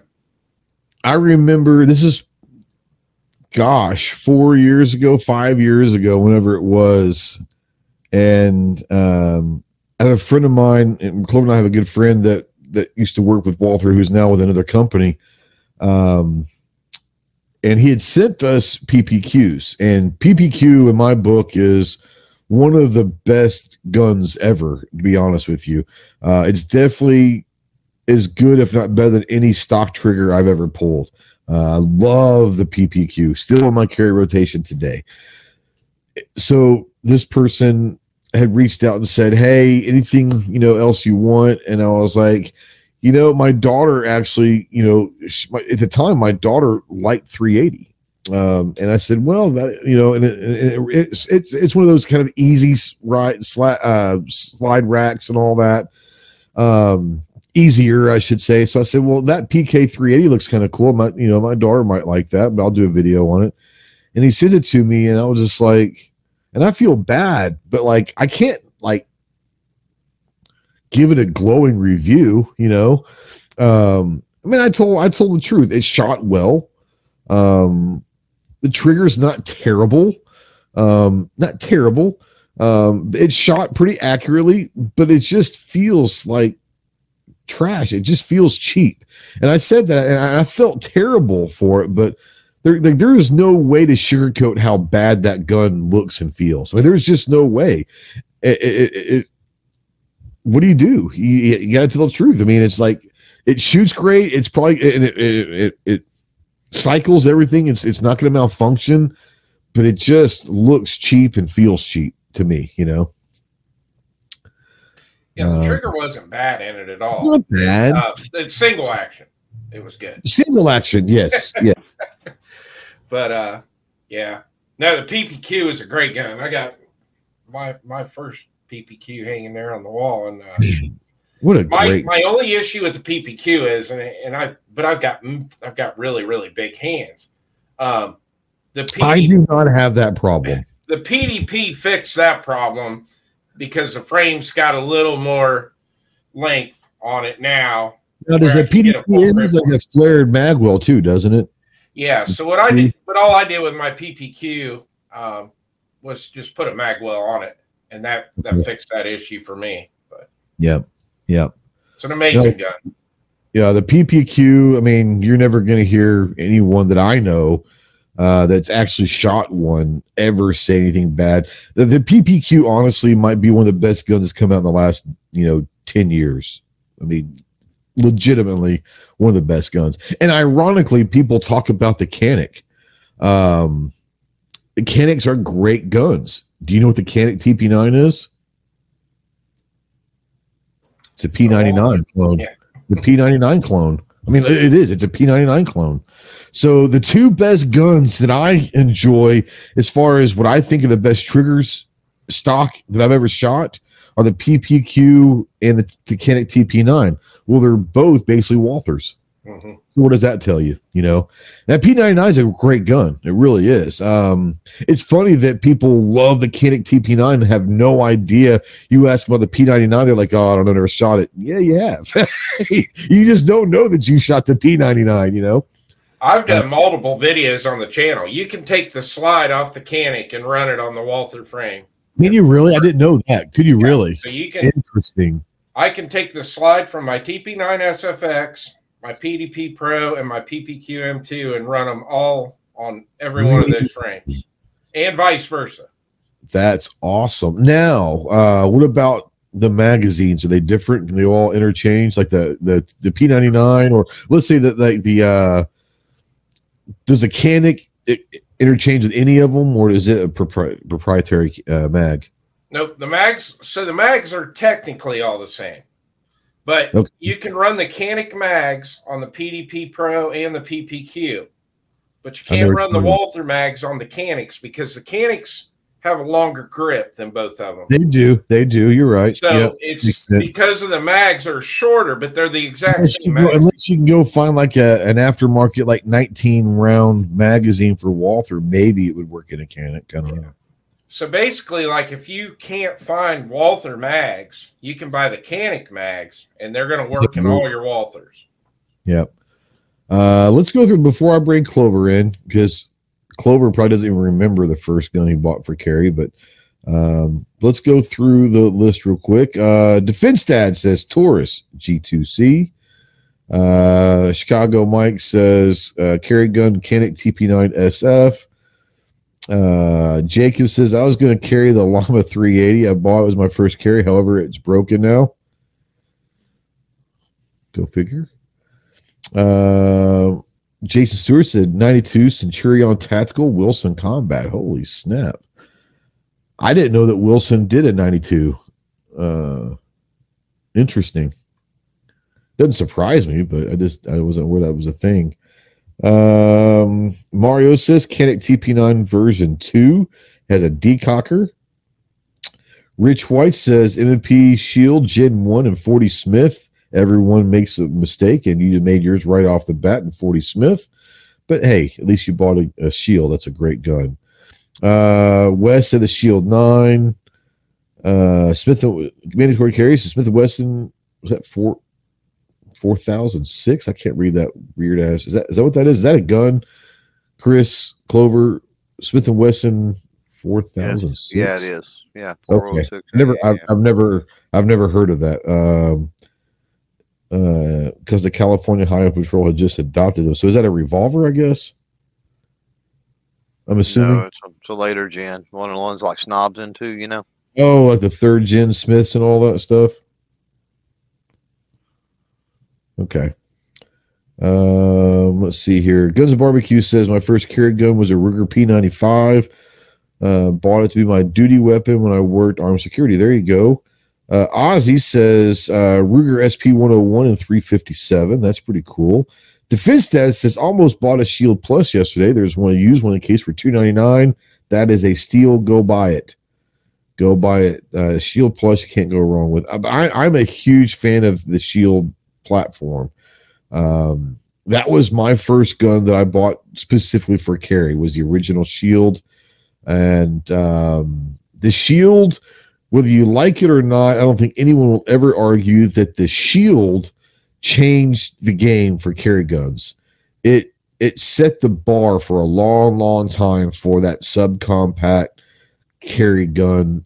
Um, most people that were carrying 10 years ago probably had a shield. Let's be honest, you know. Uh, John Grimm out there says, Great question. Goes, Hey, I only ask the great questions. First gun I bought was a Beretta PX4 Storm. Holy hell. Uh, just saw it. Like to have a different carry pistol now. Oh, we all have different carry pistols now. Uh, I've got a PX4 Storm. Um, I think it's a pretty cool gun. Um, it's definitely a different gun, um, but I think it's pretty cool. I think it's pretty cool. I've got one. I don't shoot it very often, hardly ever anymore, but uh, it's a pretty cool gun. Fix says all I remember was a 38 revolver. There you go. Um, let's see here. Keep going down. Wes says I have a Shield 9 Plus. Loves it. Yep. Uh, Guns Barbecue says, "Oh, the P95 bought it for security. Still have it. Never get rid of it. Had to draw it once. Too sentimental for me. There you go." Um, Chicago Mike says I saw a used PPQ for two hundred dollars. Wow. Yeah, that would be gone in a heartbeat.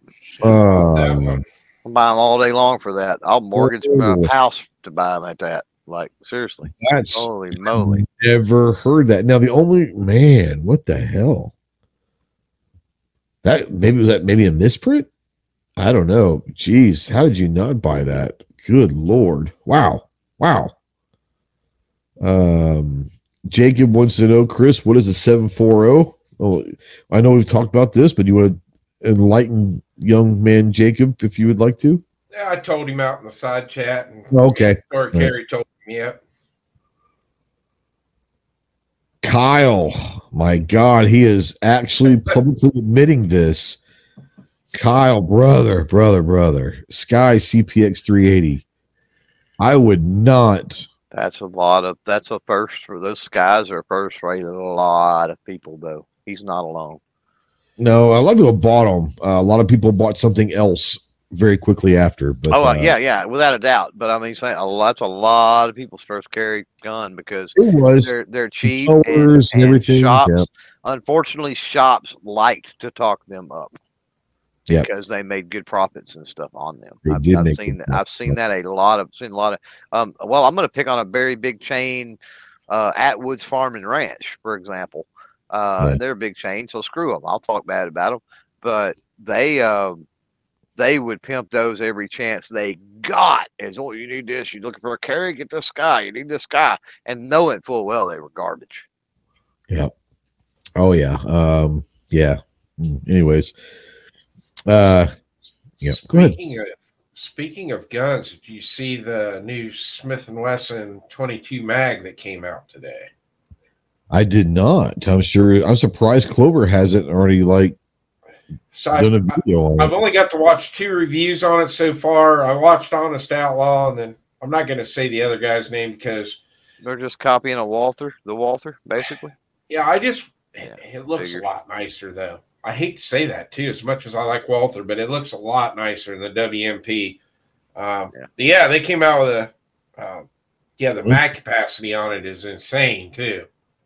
What is it? Thirty. Keltec's Wow. been doing that for a long time. Yeah. Well, we talk about Keltec. You can say what you want to about Keltec, but Keltec has been ahead of the curve for uh, engineering and all of that for years. I'm we'll trash them, but they'll end up using their designs later on in life. so everybody knows I'm a FUD. Uh, and Oh. so with that, with everybody knowing that, I'm going to say this, and, and a lot of people's going to know what I'm going to say. I am still not on board with a rimfire magazine fed capacity above 10. Geometry, rim thickness, all other things at play with that particular cartridge. I'm sorry, I just don't. I don't see it as a long-term reliable option.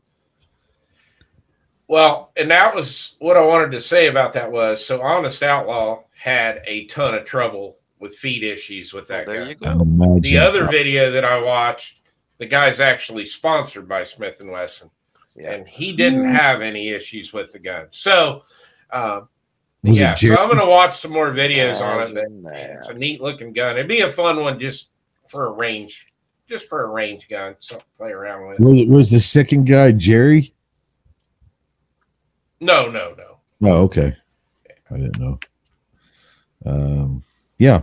Um, Finstad PBQSC is my favorite carry gun that I have. Absolutely. Um, stop. Stop. God. Stop. Hey, what if? Hey, now what did he say? Canik was better than Glock. Now, what if the Glock had a vortex on it, Mike? But but but but, but what if the Glock had a vortex? That's the question I've got for Mike.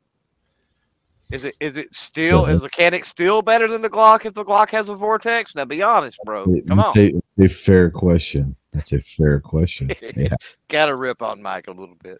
a little bit. Uh, Gary says his was the Taurus TCP 380. I don't even know what the TCP is. Maybe, Oh, maybe if I man. saw it, I would. If I that saw was it, Taurus. That was Taurus's attempt at the LCP, basically. Yeah, it, Okay. it wasn't Yeah. good. That way. I'm surprised, honestly, we haven't seen a bunch of LCPs out there. Honestly, um, let's see here. Man, I gotta catch up. Gotta catch up here. Uh, that I, I think it's more right. Defense that said Gary's first carry goes a flintlock. I think that's a little more accurate. Blunderbuss, maybe. Um, yeah, holy cow! Lance is calling, uh, saying hi from Florida.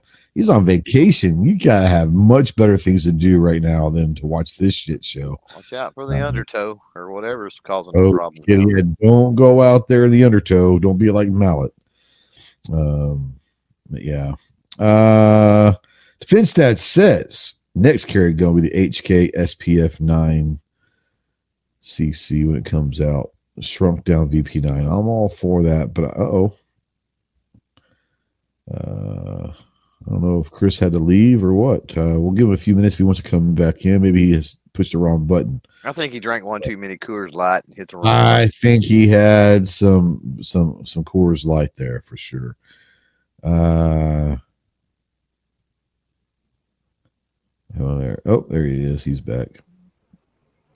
That was weird. I don't know what happened there. Well, I think Clover was right. You had way too much Coors Light, and you just pushed the wrong button. You know.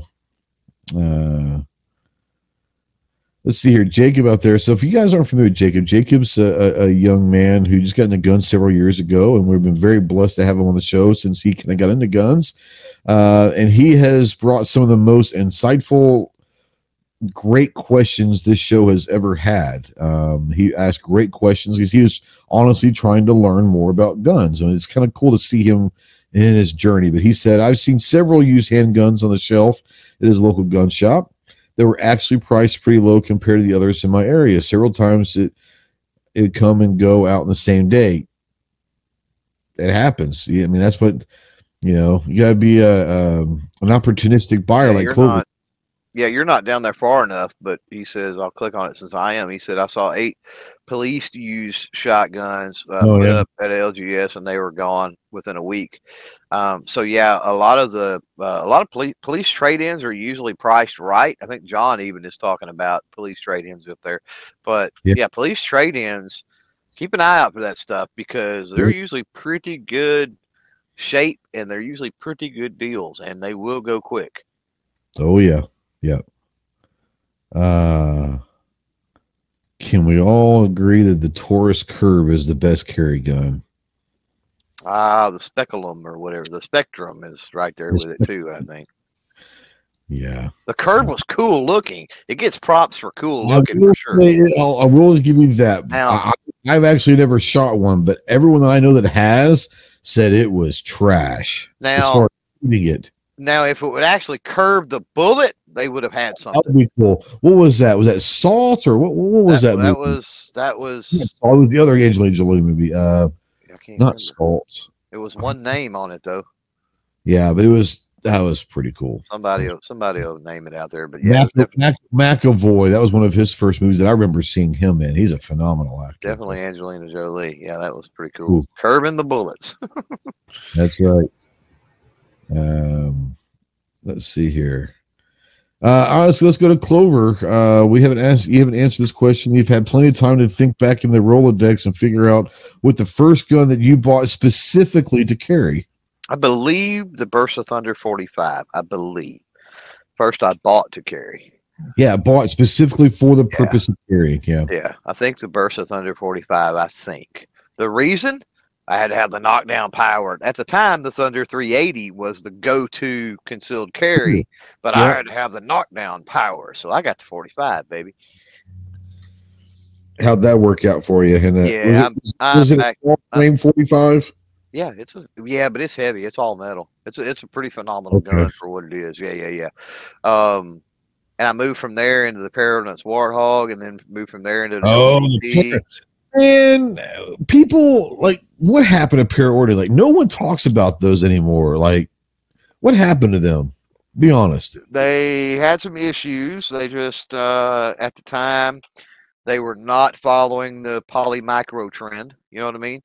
And so because of that, my opinion, uh, and the fact they were made in Canada, and Canada has had some pretty draconian laws passed, uh, they were bought out by the controlling parties of, of Remington. And then Remington basically shelved them at that Uh, they uh, changed the they take changed it they changed the para USA for a little while, uh, but not very long. And then Remington shelved them, and it's just been the name's been sitting ever since, pretty much. But yeah. Para had some very cool firearms. They had a GI model Did, but, I 1911. always, but I always want to know what awesome. the happened to them. You know, they just kind of went away. Now I know why they got shelved. That's basically what happened. Yeah. Yeah. Was it? Now, correct me if I'm wrong. I'm just asking a question here. Oh, Was he will. it Para? He will correct you. Yes. wasn't Para kind of the original company that made a 2011? Weren't they like the original company? Oh yeah, the double stacks. Double Yeah, yeah, yeah. Yeah, Stack, yeah. 100%. yeah. The tac, their tac nine, the tac five. Oh, yeah. That's what I was fixing to say. The two most awesome handguns, and that para. we're Talking about para ordnance, the original from Canada, Mhm. because the ones that they made under Remington sucked, um, like everything else Remington made under Remington, I guess. But anyway, um, the Paraordnance Warthog, double stack, small frame, 45, 1911. Why not? Right? And then the Paraordnance TAC 5, which was a double stack 9 millimeter, essentially a 2311. Um, and I had the opportunity to buy a freaking TAC 5 and I passed on it. And it- this was quite a few years back, maybe four or five years ago. And Ghost knows because I bitch about it all the time. Uh-huh. like I should not have passed on that. Like they didn't make them Yeah. anymore. I knew it. It was a decent buy. It wasn't a steal. It was a decent buy, and I passed on it. And I wished I hadn't because those are my two favorite pairs by by a long stretch. there are a few guns. We've known each other for six years now. There are a few guns, not many, but a few guns that you still that still haunt you, and that that is one of them. Um, that you Yeah. that, that you know, Yeah, and it wasn't, and it wasn't like it was a banging price. It was a fair It's a price. fair Fire- price. yeah. Yeah. But what it's worth now, you would have made money on it. Had, Oh it- yeah, they're they're a thousand plus now. If you find, I mean, Yeah. easily the TAC fives are. They're a thousand Yeah. plus. Yeah, Yeah. but I remember there, there's been a couple. There's been a couple that uh, have haunted you. But Um, Chris is absolutely right. That's the OG, basically the OG. Yep. 2311. Oh, show. Uh, my first gun specifically to, to carry was the shield. I think we talked about that earlier, and I remember buying that because it it was there were a lot of guns like the Glock 19 and, and all that that could be used to carry, you know. But that was the first gun that I remember uh, in a nine millimeter that wasn't either full size or anything like that, but it was like a good subcompact size that was literally designed for carry. Uh, it's very slim profile, easy to carry. Uh, you know, which I, I enjoy. If you, especially if you carry like I do inside the waist, the slim profile of, of the shield made it really easy to carry. Uh, for especially for someone like me that's not a big person. Um, so yeah, I I've always enjoyed. I remember I told a story that when I started shooting IDPA, they always said, "Bring the you know shoot the gun in competition." That, I, I wanted to shoot the CCP division. Uh, they said, "Well, shoot the gun that you carry." So I coded my first local match. Got like 25, 30 people in it, and I'm shooting my my shield in competition and wondering why the hell I get waxed. You know, first of all, it was my first competition, so I didn't really know everything, but I'm getting like destroyed. I didn't come in last. I actually came in like in the top, let's say, two thirds, but I had no chance because I was shooting the shield and everyone was shooting Glock 19s, not knowing at the time that the CCP division in IDPA was literally designed for the Glock 19 like the maximum dimensions that you can fit inside the box is the exact size of a Glock 19. So everyone's running the Glock 19. Well, what do I start doing? I start shooting my Glock 19 in competition and all that. But yeah, the, the Shield was a great one. I still recommend. Now there's so many different variations and models and versions and generations of the Shield, but I will tell you that you can still find uh, a first gen, just regular M&P Shield out there, um, and you can probably get them for really good price. Buy it if you can get it for like 200 250 probably well under 300 i can guarantee you the first gen smith uh, shields buy them because they're still even used they're still going to be great. So I, I, I definitely do that. I tell you one that has uh, come a long way in the last couple of years with me. Uh, obviously you guys know i'm a beretta guy but when beretta came out with the apx which was their kind of first nine millimeter striker fired you know I, I got it immediately and I tell you what, man, the more and more I shoot that that APX, man, I really do enjoy that. I don't know, Chris Clover, either one of you guys have any uh, experience with the APX? I've never shot one. Oh man, you got to shoot it, bro. You got to shoot. It's a great gun. I think you'd really like it. You like the PDP, so I think you'd really like that that Apex, the APX, whatever you want to call it. Um, yeah, really, really good. I don't think Clover. I don't think have you ever shot the APX. Yeah, you? I've shot an I've shot an APX. Yeah, yeah. I, I'm I, I like I like the uh, I like the PX fours. Yeah. Back you know, and I and I, yeah, I don't have a problem with the APX. Like I, you know, yeah, I'm okay with it. Yeah, really. If you guys haven't, go check the APX out. because You can probably find those for decent prices. Uh, they're they're a few years old now, so you can probably find the original generation for decent prices. But yeah, um, let's see here. My local gun range. I am a member of actually has an IDPA match coming up, an event called the Holiday Havoc. I still haven't gone to them, but I want you need to. I'll put it this way, Jacob. Even if you don't decide yet to shoot at it, what I think you should do is go and watch. Uh, that's the best thing anyone can ever do before you shoot an actual uh, match, no matter what kind of match it is. Go Yep. watch one. Even when even when I went before I shot my first long range, uh, Buck and I, Tactical Foe, drove to Missouri and and watched the match up there. That way you can learn and watch, see how things happen and all of that. But just go, Jake. I really do think I'll tell you this.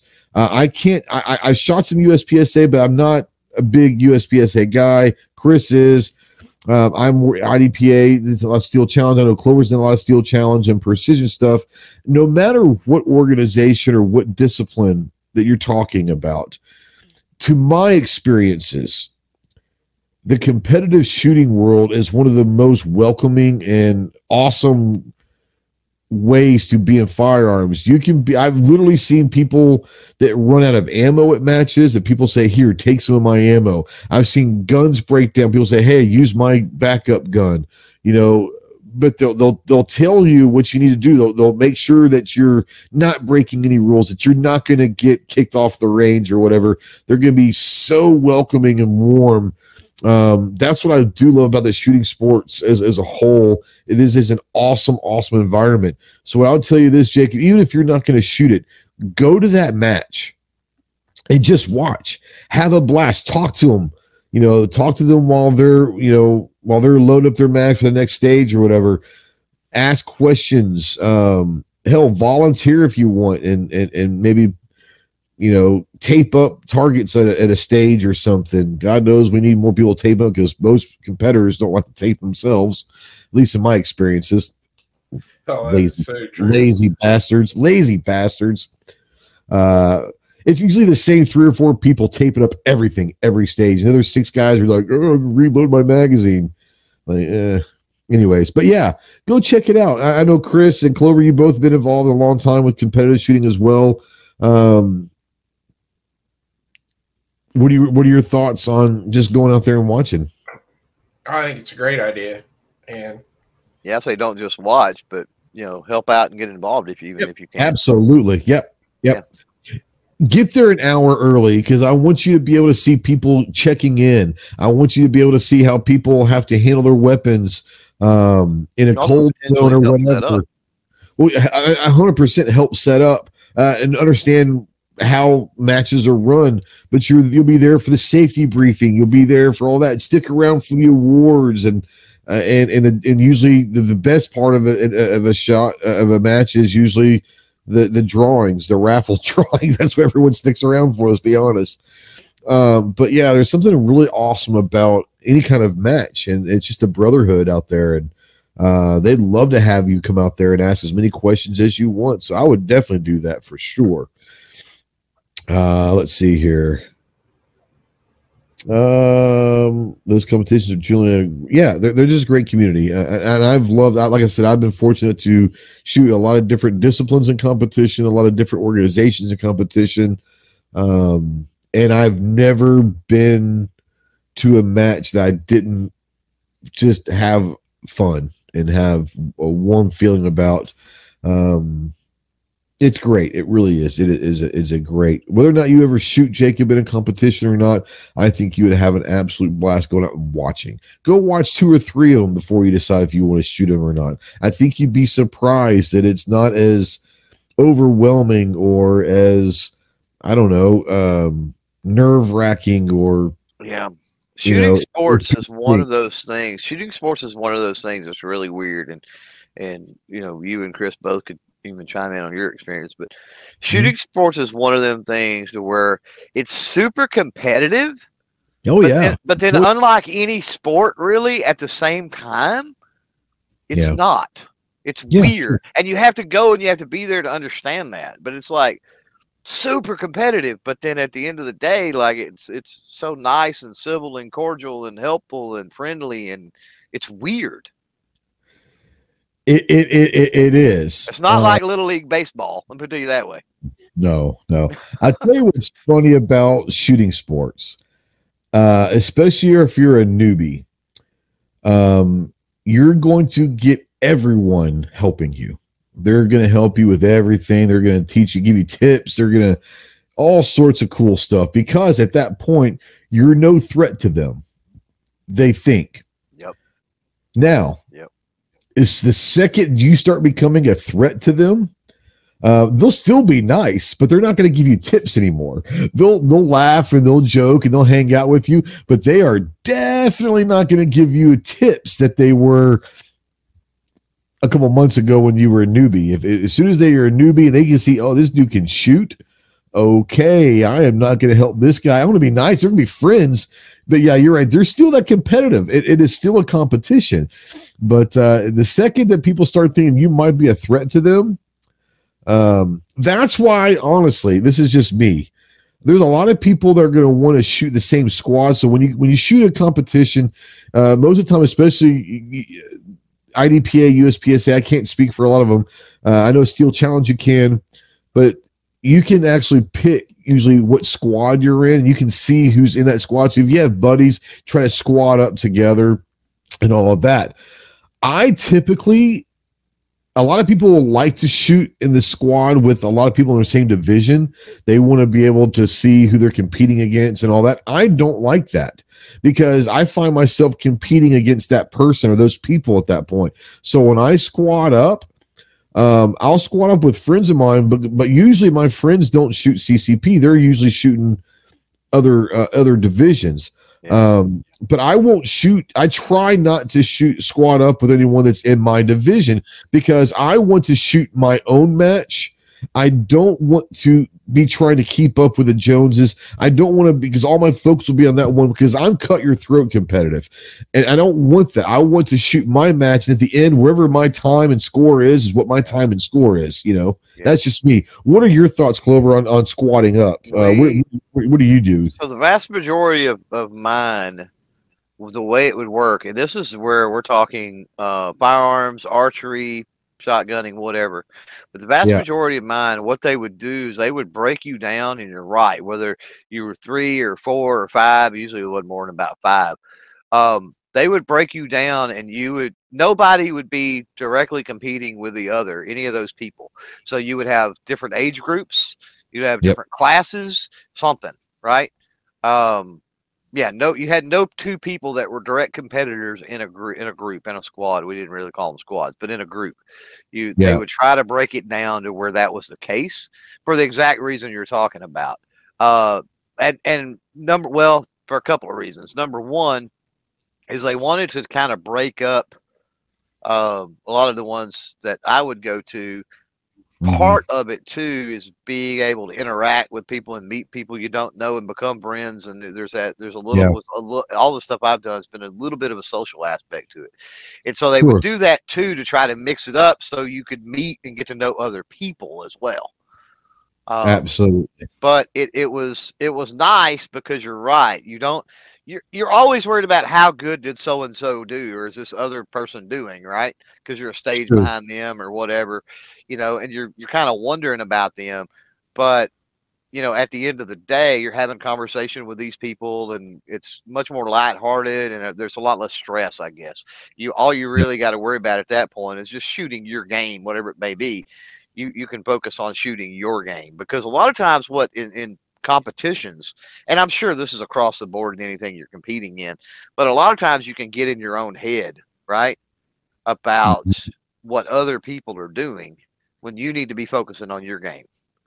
And Right. that's one of the things as an instructor as an coach i would always talk about my kids and i'm like don't worry about what somebody else is doing. You shoot your game. Worry Yeah. about you. If the scores come out and you win or you place or you whatever great but you worry about what you're doing not what somebody else is doing because what they're doing doesn't affect your score Yeah, no, exactly. Yeah. Um, real quick, uh, Jacob was asking the different tiers in IDPA. It's been a couple years since I shot, but basically, like, uh, if I if I'm correct, I think I've got on the right way. I think the higher the number, the higher level it is, and all that. Uh, tier one was like a local match where they're, they're going to inspect all your gear, but it's usually like maybe 20 let's say 20 or 30 people at those matches. And usually it's only like maybe five six seven stages not a full like you know 10 15 stage match. Um it's just local it's the tier ones are something that you would probably really enjoy jake if you can find a tier one match around you it's what they call local matches what we call local matches around here i don't know if you guys call them local matches up in ohio or not uh, chris or not but we call You're them local right. matches. okay and they're just fun matches. Usually they're on maybe a Saturday afternoon, a Sunday afternoon or something, and it's it's a social event. It's obviously competitive, but it's it's more of that introductory um to the competitive shooting world. So if you can find a tier one match, tier two is a little bit more, tier three is a little bit more, tier four, tier five. Now you're starting talking about state level, regional level, national level matches and all of that. Um, but if you can find like a, a, a tier one, maybe even a tier two match in your area, I think that you'd be great in trying those. It's, it's going to be more of an introductory to the shooting sports, and, and it's a lot more laid back. Um, are you going to get that go hard and and and, and it's going to be out there that's trying to you know John Wick in a in a local match? Sure. But more of the local matches are, are just fun matches. Uh, they're usually they take about a half a day instead of taking a, a day or two days like some of the higher tiered regional, state, and, and national matches.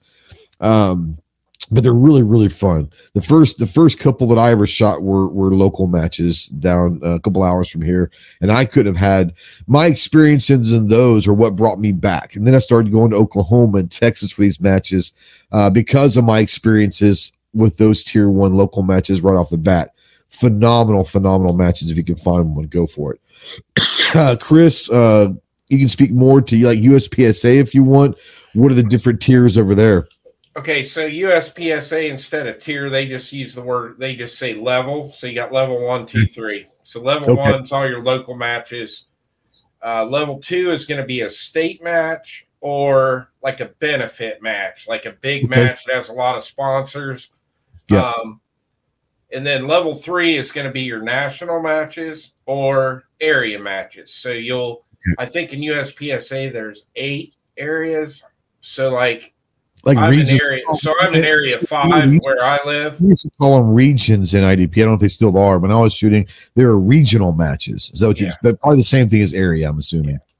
So, like me, I'm in Area Five, so it's like Ohio, Michigan, Kentucky, Tennessee. There's like seven states in an area.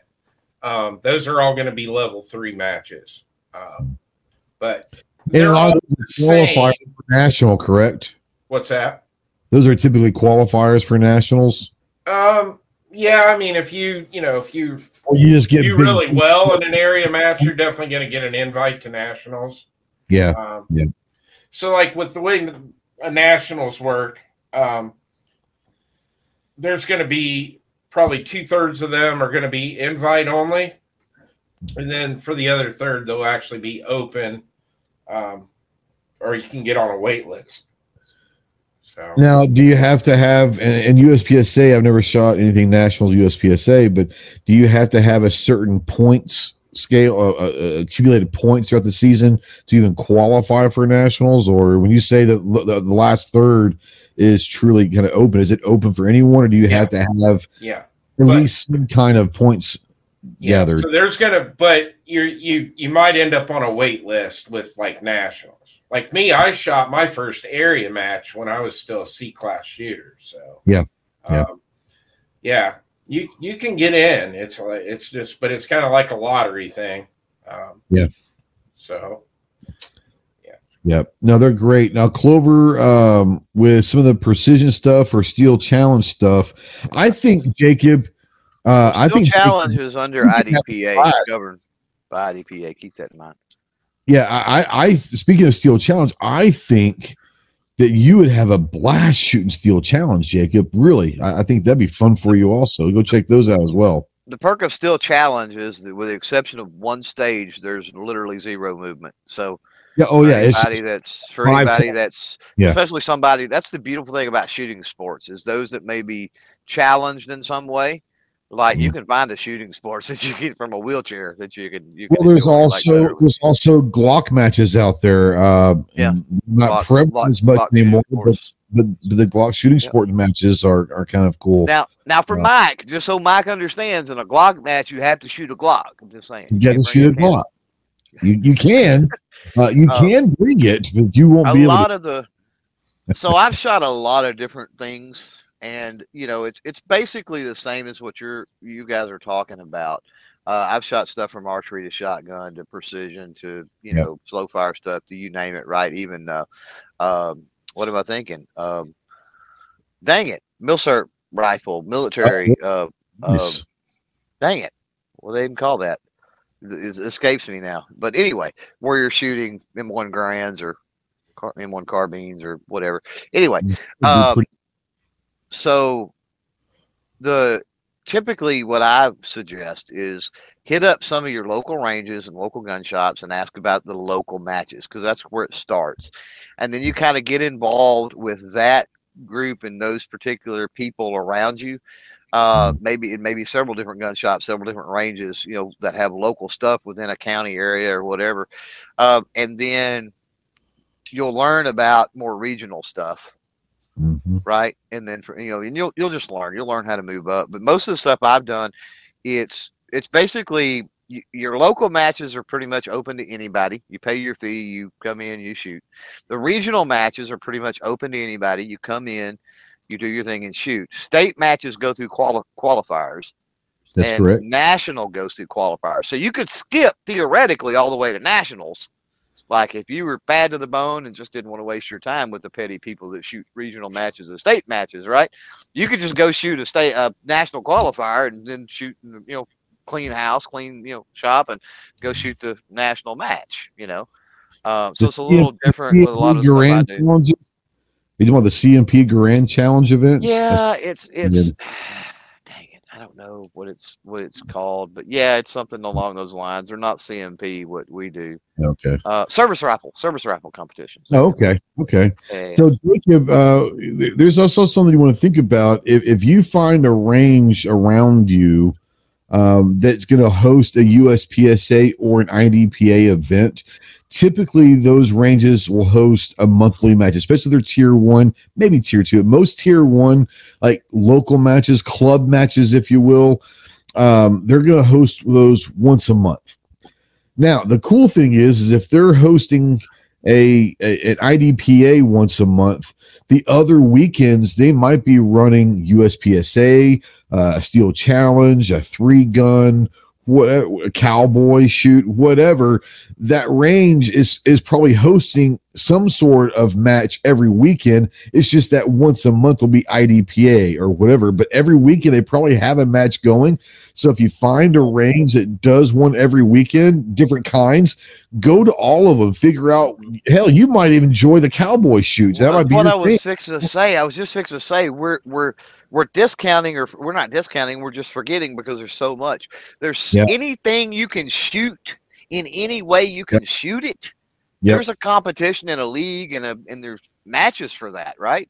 And so broaden your horizons and look for all kinds of stuff.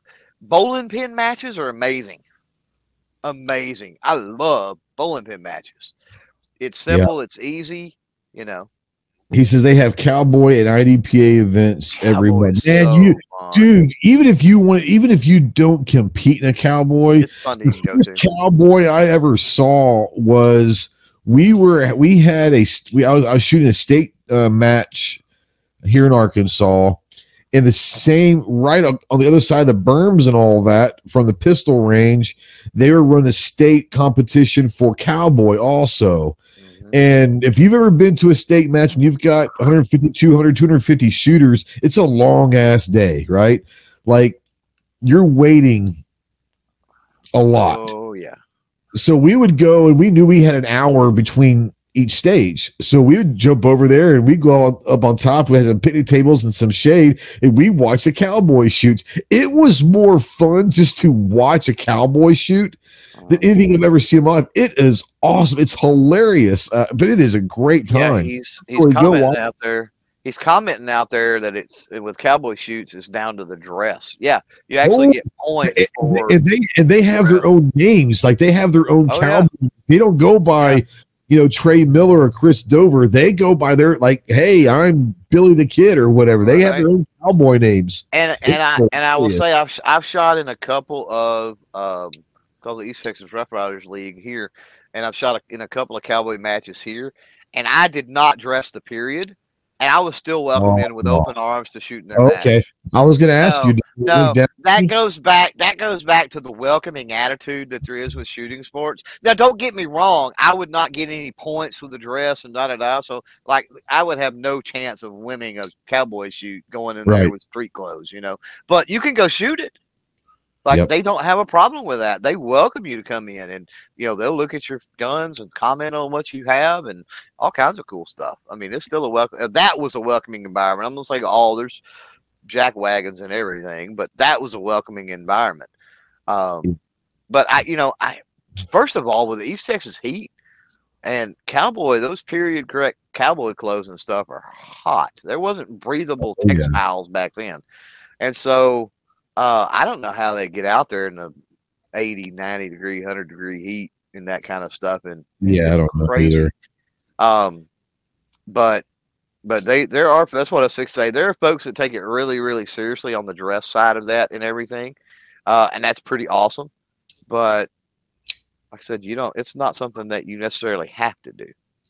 I was talking that same weekend. I was talking to our so our match director uh, at that state competed in the cowboy stuff for years. He was like eighty something, so he he kind of retired from competitions, but he had shot that stuff forever. Um, and and the funny thing was, is he was saying that like when you showed up to the range and you stepped out of your vehicle, like for the cowboy, like I said, a lot of them have their cowboy names. They don't go by their names. They have their like own identity. And the second you step out of your car, like you're in that I- identity. You're no longer Chris or Trey or whatever.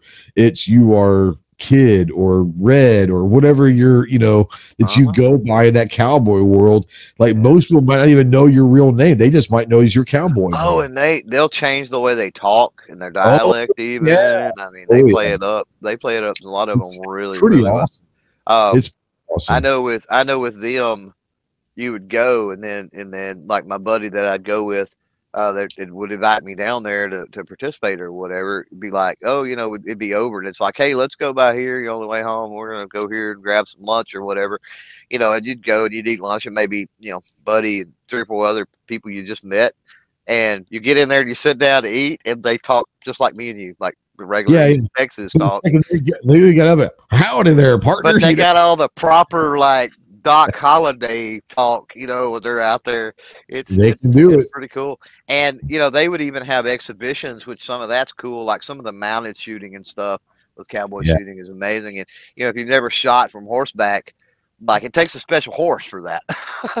Yeah. Like not all Well, horses are gonna let they'll just jump on a horse and assume that horse is gonna be okay with you shooting guns because uh, right. they're not usually.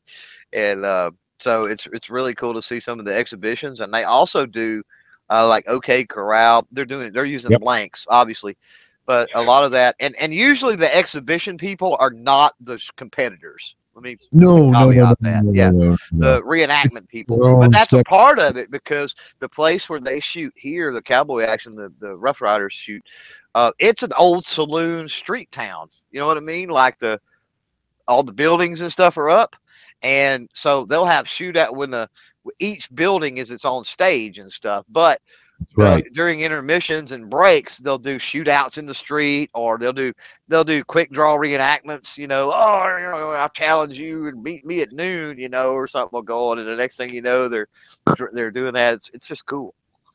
So funny you mentioned that because the same way at the range that they had this at, it was its own like plywood buildings, saloons, and hotels. That. But it's it's it's a it's like tombstone, It's a like legit little town. Yeah. a legit little Yeah. town.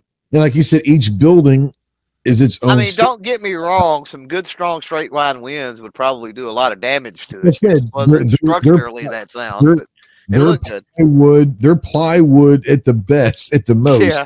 Yeah. Well, I mean, Uh, it's structurally sound, but you know, it, it looks good. But that's But about they it. had they had different things throughout the day. Once again, I never been around once. We could hear it. It's just over the berm uh, over here. Oh, you know, they have a chuck wagon doing the cooking? they had a chuck. I was gonna say, they had a chuck wagon doing the cooking. You yeah. could go and get coffee, uh, and you could get like red eye gravy. You could Yeah. get, and, and- and if you got coffee, they're gonna give you like in a can, and like Oh, it, it yeah. was, you know, if, it's they did. Yeah. right. And, and at noon, at, noon, which is I think is cool, is both matches um, decided that at noon would be lunch. They're going to cut for an uh, 30 minutes or 45 minutes for lunch. And all of us went to the Cowboys side where they had barbecue, right? But they what they did is that noon they had like a bunch of different reenactments.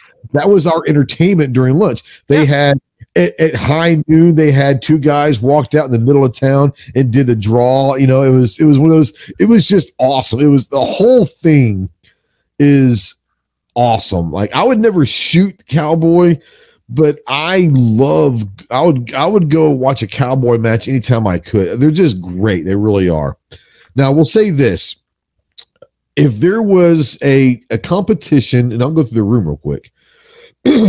uh, if there's a competition that I've never shot that I would like to shoot, I, I I would be interested in three gun, but I really think that I would have a blast at two gun. I think two gun for me would be a perfect thing with with handgun and rifle. I would love a cool two gun competition.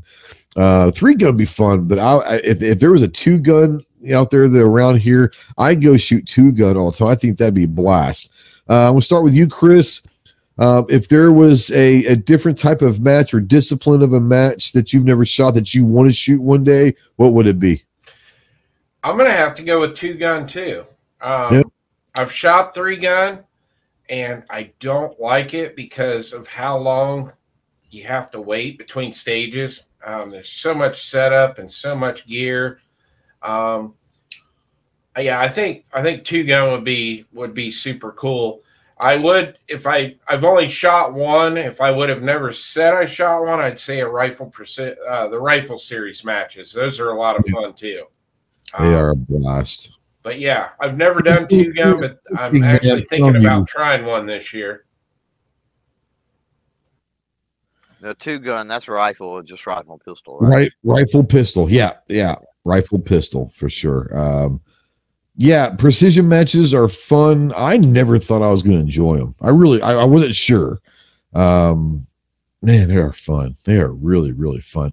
I, I remember talking with Clover when I started even thinking about getting into the sniper game thing, and I told him, I said, you know, for me, a lot of it is I enjoy math, and I'm weird. I, I, I enjoy the calculations. I enjoy trying to figure out what adjustments you need to make and, and, and all of that. I think it's fun. Um, and that was one of the big reasons why I got into it is it's going to be a challenge. Um, but I, the, the long range precision stuff, especially is just really, really, really, really fun. Um, Clove, is there something that either you haven't shot that you would like to, or something that you've only shot maybe once that you wish you do more of, or what? I'm gonna throw everybody for a loop here because there is something that I've never shot that I would like to, and that's outdoor, like Olympic style archery. Oh, okay. Yeah. Uh, I'm surprised you didn't. And now, have do you have any experience with like Olympic style airsoft, like rifle or anything? Have you ever Yeah. tried Oh, yeah. anything like that? yeah, yeah, yeah. What's what, what's that like? Is that pretty fun? It is. It's a completely different game. A lot. A lot of folks look at air rifle and they think that that's subservient or whatever to firearms, and air gun is is entirely more difficult. If your fundamentals are not completely sound, um, because that projectile does not move out of that barrel nearly as fast. um, if your follow through, if your form, if your other things are the least bit off, it's you're going to notice it with with uh, with air for sure. So if you want to be a better fight proficient firearm shooter, get some BB guns and some pellet guns and stuff like that, and play around with that because it will make you a better it will make you a better shooter for sure. Kyle says he's always wanted to learn to shoot a bow. Uh, I I can teach you that. yeah, you know what we should do? We should get together.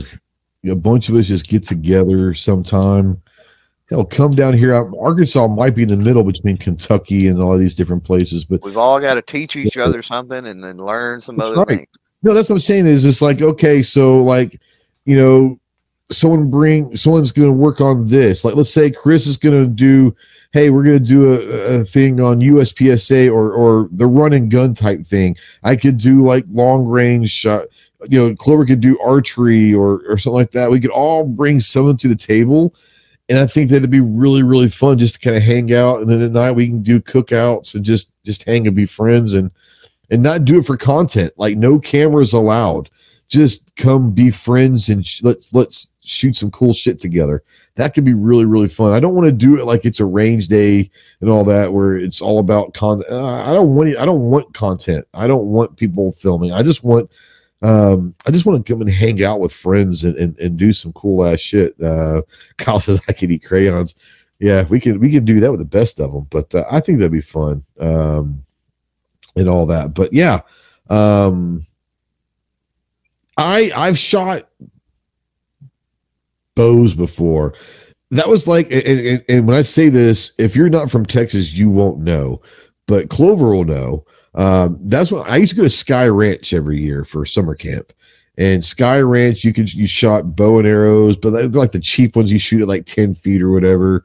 Um, you shoot a little 22 rifle and all that. But my only experience with a bow um, is that Sky Ranch is like a 10 year old or 12 year old, whatever it was. Um, I will say this I learned quite a bit from listening to Clover last year in 2022 at the gathering. Uh, a bunch of us stayed together, Chris, uh, Clover, uh, and I, and then Ron and, and all those guys. But Ron brought Ron, his he's, he's big into it. Yeah. he he well, he he dove head deep into it. He had just kind of started not too long before that. Yeah. We He- geeked out big time. You guys geeked out, and I had no idea what the hell y'all were talking about, but it was fascinating. Um, Yeah. Not to the point that I went out and bought a bow or even thought about it at that point. I still haven't, but it was really, really, really, really, really cool um, to listen to you guys. So I, I, I Well- think a lot of stuff is interesting. Let me say this about archery. If for no other reason, you should get into archery because the Duke boys. right? Right. Yeah. If it was good enough for the Duke boys, it's good enough for us. By God. Yeah. Uh, no, not in Yeah. Little Rock. But yeah, archery, like a lot of other things, um, the beautiful thing about archery, and that's where with the youth program, first of all, it was a gateway. So Yeah. um, they it was perceived as more safe, which actually it's less safe than firearms, um, as far as you know, accident, you know, minor accidents and whatever are concerned. Um, it's you know getting poked or you know nicked or things like that. Uh, a lot of sharp edges with archery, but anyway. Um, the with the younger kids, one of the cool things about archery is pulling that string back, pulling that string back, and pulling that string back uh, develops arm strength. And so for kids that it's hard for them to hold the form with a handgun, right, or hold the shotgun up, or hold the rifle up, or things of that nature. Uh, archery is one of the things that's good arm, shoulder muscle exercise um, that can help. So it's one of the things, especially if you've got a a smaller, you know, smaller framed, weaker kiddo, get them some kind of little bow. And there's some great little bows out there for not very much money. Um, you know, 100, 150 bucks max for the complete setup with arrows and target and everything. Yeah. Um, and um, then the fundamentals, like some of the fundamentals of of just the patience and the breathing and the different things. I mean, all that transfers over to, to firearms as well. Yeah, you know, listening to uh, Chris, do you have any experience uh, with with bows at all? No, I uh, I do have a crossbow, which is Ah, that's cheating. not the same thing. Yeah, that's cheating, man. It's cheating. I One don't of the think I've beautiful ever things. really. I I think everybody should have a So- cross just they're badass. So you, so so you pick on me about the shotgun things a lot. You don't pick on me nearly as much for archery, which I appreciate. I don't. I Um, don't because I don't know about it. But So I, I'm interested in archery. so here's a similarity between, and it's why I gravitate to really the, the archery and the shotgunning. Right, even though I'm I'm I'm awesome at archery, just so everybody knows, I don't mind admitting that. Shotgunning, I suck. I don't mind admitting that. But a, Yeah. a common thing between the two, I like 3D archery, right? And that's out in the woods shooting at life-size replica targets or whatever it might be in various environments. You may be on the side of a hill with a creek down, you know, 15 foot down below you, and you've got to balance on a rock while you shoot or something crazy, right? Um, but just walking through the woods along the trails and and shooting at those targets, and sometimes they're really cool targets like dinosaurs or you remember the mother alien, right? Everybody remember they Yeah. literally have a 3D archery target life size of the mother alien, dude. That's pretty cool. They do. It's awesome. They have Bigfoot targets. They got all kinds of crazy stuff that you see at some of these shoots. But you get to walk through the woods, right? And it's it's just it's so cool.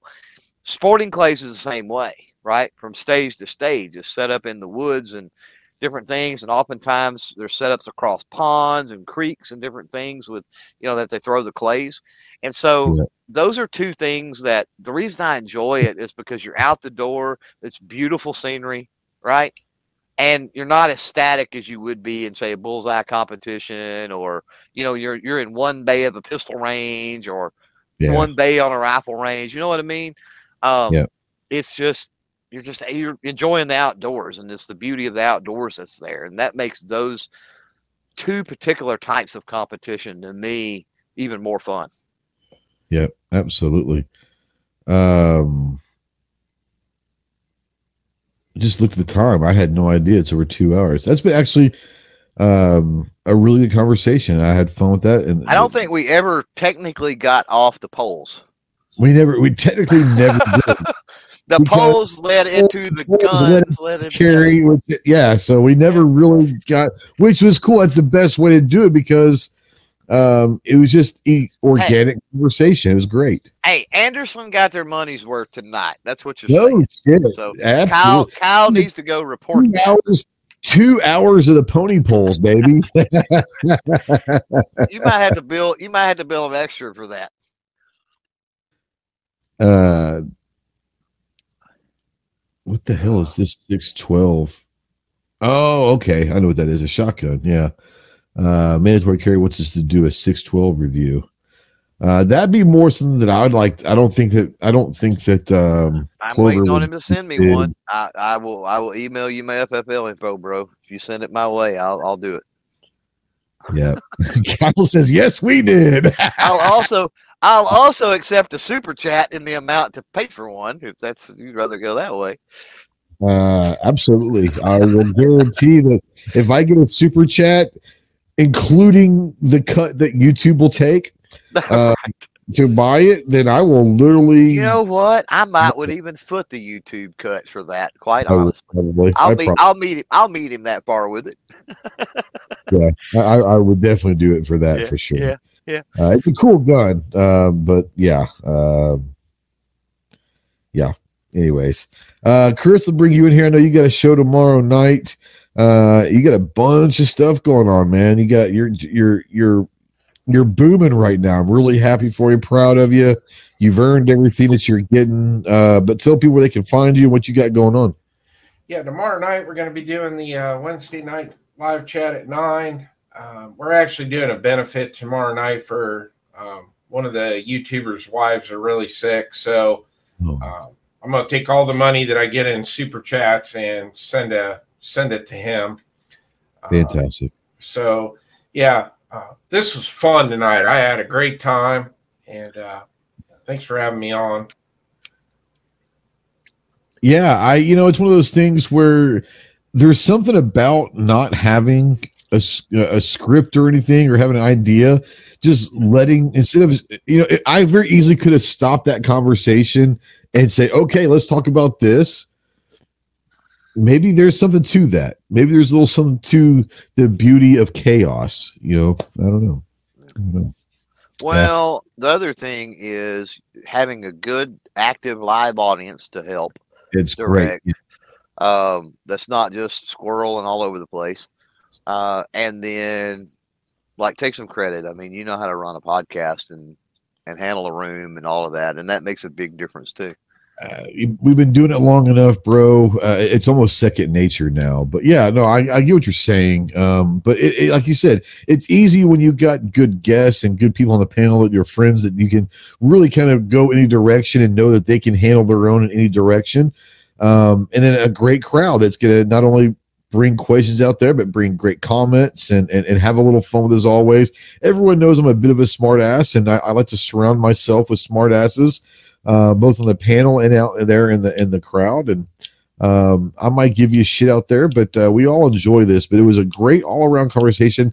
I love. I that's why I love doing these things. It's just the conversation is what it's all about. Um, uh, who's asking something about how much does YouTube take? Uh, usually it's roughly 40, maybe a little bit under 40, but about 40. Depending on what it is, between thirty Yeah. and forty percent. Yeah. Yeah, yeah. Um, Kyle says award winning audience only because you're in there, buddy. Only because you're in there. Um, but yeah, uh, go check out Anderson Manufacturing for sure. Uh, let them know that Ghost sent you if you do anything. They got the great the dissipators out there right now. They've got a great Cerakote project going on right now. Uh, the Kiger nines out there. You've got uh, the AM9 that Clover can brag about. He loves that thing. You've got uh, uh, bolt action coming down the line. A really, really, really exciting time for Anderson. Um, and uh, go show, show him some love. Um, would you say that Anderson's one of the guiltiest pleasures in the firearm industry? I would say that Anderson's a very guilty pleasure. People, Me, people, a lot of people have a I lot ain't of guilty about it. it I ain't one bit guilty about it. Sandy is a lot of hear you. people don't don't know that they have Anderson or whatever, but they do. You know, If if you want to know why I like the AM9, go watch my video, of the AM9, and it punching holes in the same freaking hole, and you'll know why I It love my yeah. AM9. it it Like- was it was impressive. Now, to be fair, what Clover won't show you is here's a little secret about gun tubers. He was shooting from a foot away. You would Um, see muzzle smoke or something at that distance. Come on. Uh, but no, you know that thing shoots, man. Um, 308 right here. I got a lot of it put together. This the, the built. Uh, the, I got a, an Athlon scope on there. I got my swagger, my swagger bipod on this, the 308. So I, put up here instead of the uh, Sophia. Um, really excited to get this back out in the range. And now that I've got the scope on there, the bipod on there, really start kind of looking to do that because I really, really, really think it'll be fun to shoot some PR PRS stuff with this because they actually have a division called the tactical division and it's only for gas run 308s and you're only competing against gas 308s which is awesome. So i'm looking forward to shooting this in competition as well. Um, so yeah. Um, yeah chris thanks for coming on brother. Like i said man you, you are killing it right now. And uh, I know that th- 2023 is going to be your year you probably remember for a long, long time for the channel, for growth, for a lot of things, a lot of firsts that you've had in 2023. Um, but you're earning every single bit of it. So if you guys haven't gotten check out Chris with 740, please do so. Um, great, great show on Wednesday night. Phenomenal content, very professionally done. Um, very proud and happy for you. Glad to call you a friend. So uh, yeah, go check out Chris from the 740. Uh, I've got a complaint. I've got to complain about Chris's content right quick. We, sure. we I got to I got to air this out. It's so. better than yours. Is that what your complaint is? No, no. So so I have been. He's he's releasing videos, right? And I want to do a CloverTac reacts to to one of Chris's videos. They're too long, dude. Like make a video that's around five minutes that I can react to already. Come on. I can do that. Like anything I want to react to, I'm like, oh man, that'd be cool. Oh man, it's like 11 minutes. Oh, it's 14 minutes. You need oh, you need to do like the, the crappiest like three minute just video ever and, and title it. Here you go, no, Clover. no, don't change. No, don't change. Don't change anything up. Yeah, no, that you'll you'll eventually you'll eventually drop one, and then I'll I'll do it. It'd be good. Yeah, no, you're you're you're killing. I'm, I'm really happy for you. Uh, like I said, I've seen how you work at these different events and shows, and um, yeah, you're keep doing what you're doing, bro. It's only it's only going to get better for you. Um, so yeah. Now, Clove, um, I know you don't do much, but if you were to do anything uh, content wise, what's something that you might do?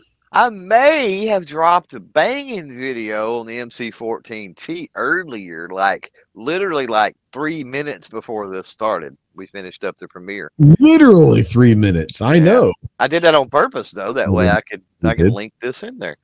Um, so if you uh, if you caught the late notification or something crazy like that, uh, and you're curious about the MC14T, and I don't know why you would not be because it might very well end up being the handgun of the year. Um, Could be. Yeah, go check that. Go check that out. Um, I am still teasing with that. I'm not going to give any spoilers on the video, but I'm still teasing that. Um, talked a little bit about EDC rotation, which I do have that 84 Beretta 84. Uh, the the it's still in contention. It, it is still a possibility. The MC14T retires and replaces the Beretta 84 in my EDC rotation. Entirely possible still it's, probably, it's going to take you a little bit more, probably a few more hundred rounds even. Oh, I've definitely got to put. I'm yeah. not going to make a decision on EDC rotation until there's hundreds of rounds through it, and there's not at this point. Right. Yep. Yep. Yep. I wouldn't ever put something into my EDC rotation. I would say probably honestly closer to a thousand, but minimum of 500 yeah. rounds. I've got to I would say at least a hundred rounds of just the carry ammo that I want to carry to make sure that oh yeah can go through before I yeah. even put it in the station. Um, just, I've got to be yeah I've got to be comfortable with it. You know what I'm saying? And it's going to take quite a few rounds to become comfortable with something. I mean, yeah. it's all, I've only got a hundred about hundred rounds to it at this point, so yeah, uh, it'll be a, it'll be a while. But before the end of the year, it's a possibility that 23 is the last year for the uh, Beretta 84 being in the carry rotation for me. It's possible. It's very, very interesting to think about for sure. And they got to come out with a more selection of holsters for it, quite honestly.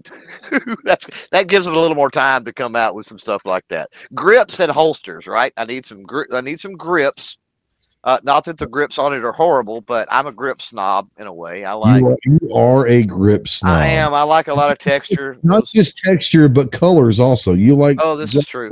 This is true. Um, so you know, I really want to be able to change the grips if I carry it, and I need, uh, you know, I need a decent holster, and so it just came out you know, and so you know there'll, there'll be some holsters in the next few months or so. I I I do not want to go down this rabbit hole because we're already past time. Real quick, quick answer, Chris. Kydex leather, nylon, your go-to carry holster. What is it? Kydex Kydex. Okay. Uh, inside the waist, outside the waist. outside pancake. Okay. Okay. Uh, Clover, go-to holster and inside or outside. I know it's outside, but what kind of what's your go? outside go to i you know the, my number one in the rotation is kydex right so that's the 42 Okay. rising kydex now the interesting thing is the 84 rising leather and the other my third in my edc carry rotation is the revolver the protector poly and it rides in a mm-hmm. hybrid go figure so i cover all all three bases you just make up your damn mind? right right but We'll- hey we'll- number one in the rotation is kydex so we go kydex owb We'll, we'll shill for any material, you know. Well, you know, that's the thing. I mean, certain guns, you know that. Would you put your Ronin in Kydex? I mean, come on, dude. Come on. No, Right, I've got a right. great leather holster thanks to Ozzy. Good shout cut Ozzy. Ozzy makes great leather That's what I'm saying. So, yep. Um, Yep. yeah, and I've got I've got a craft holster that um, I'm, I'm breaking in still um, with a with a PPQ subcompact. Uh, I like it.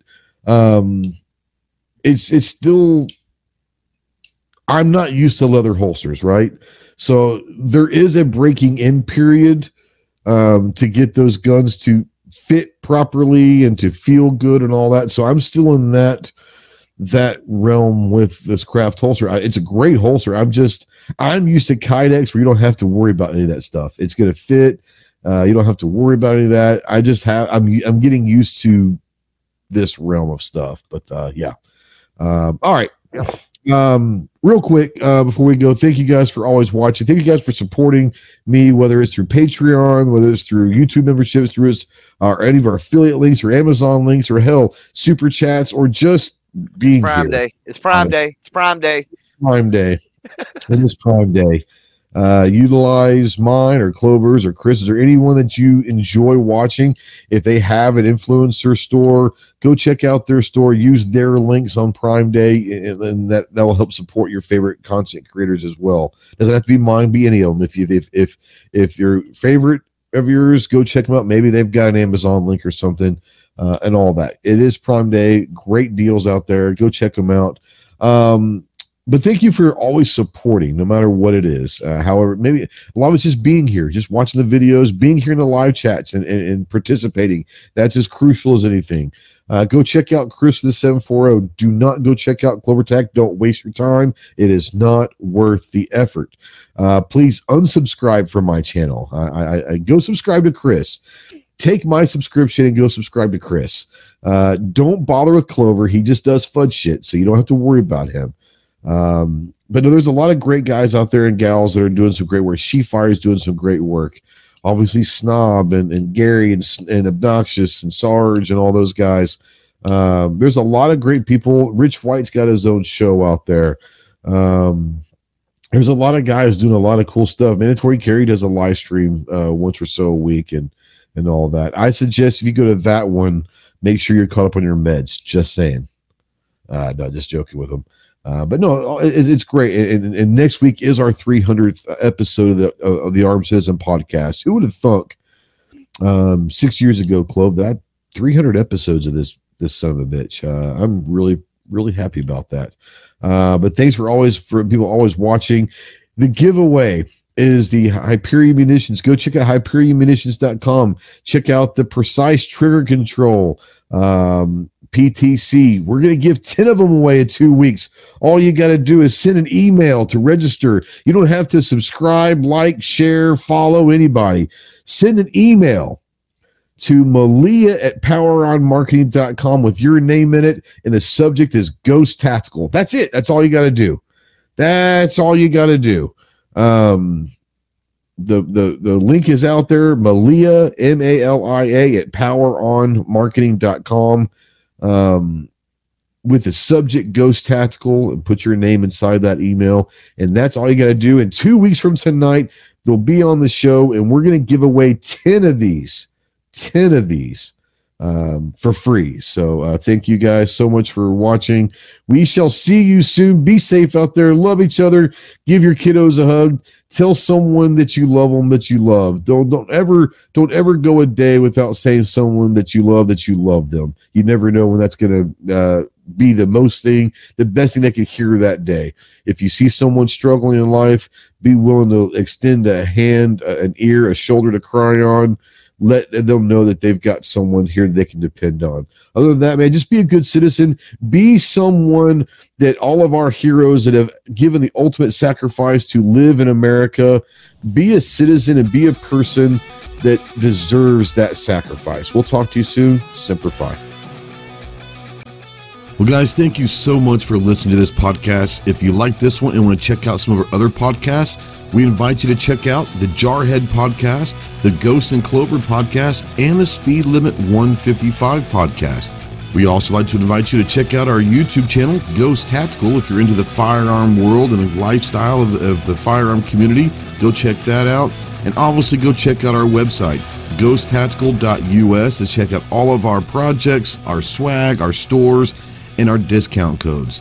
Once again, thanks for always supporting the podcast, and we'll see you soon. Semper Fi.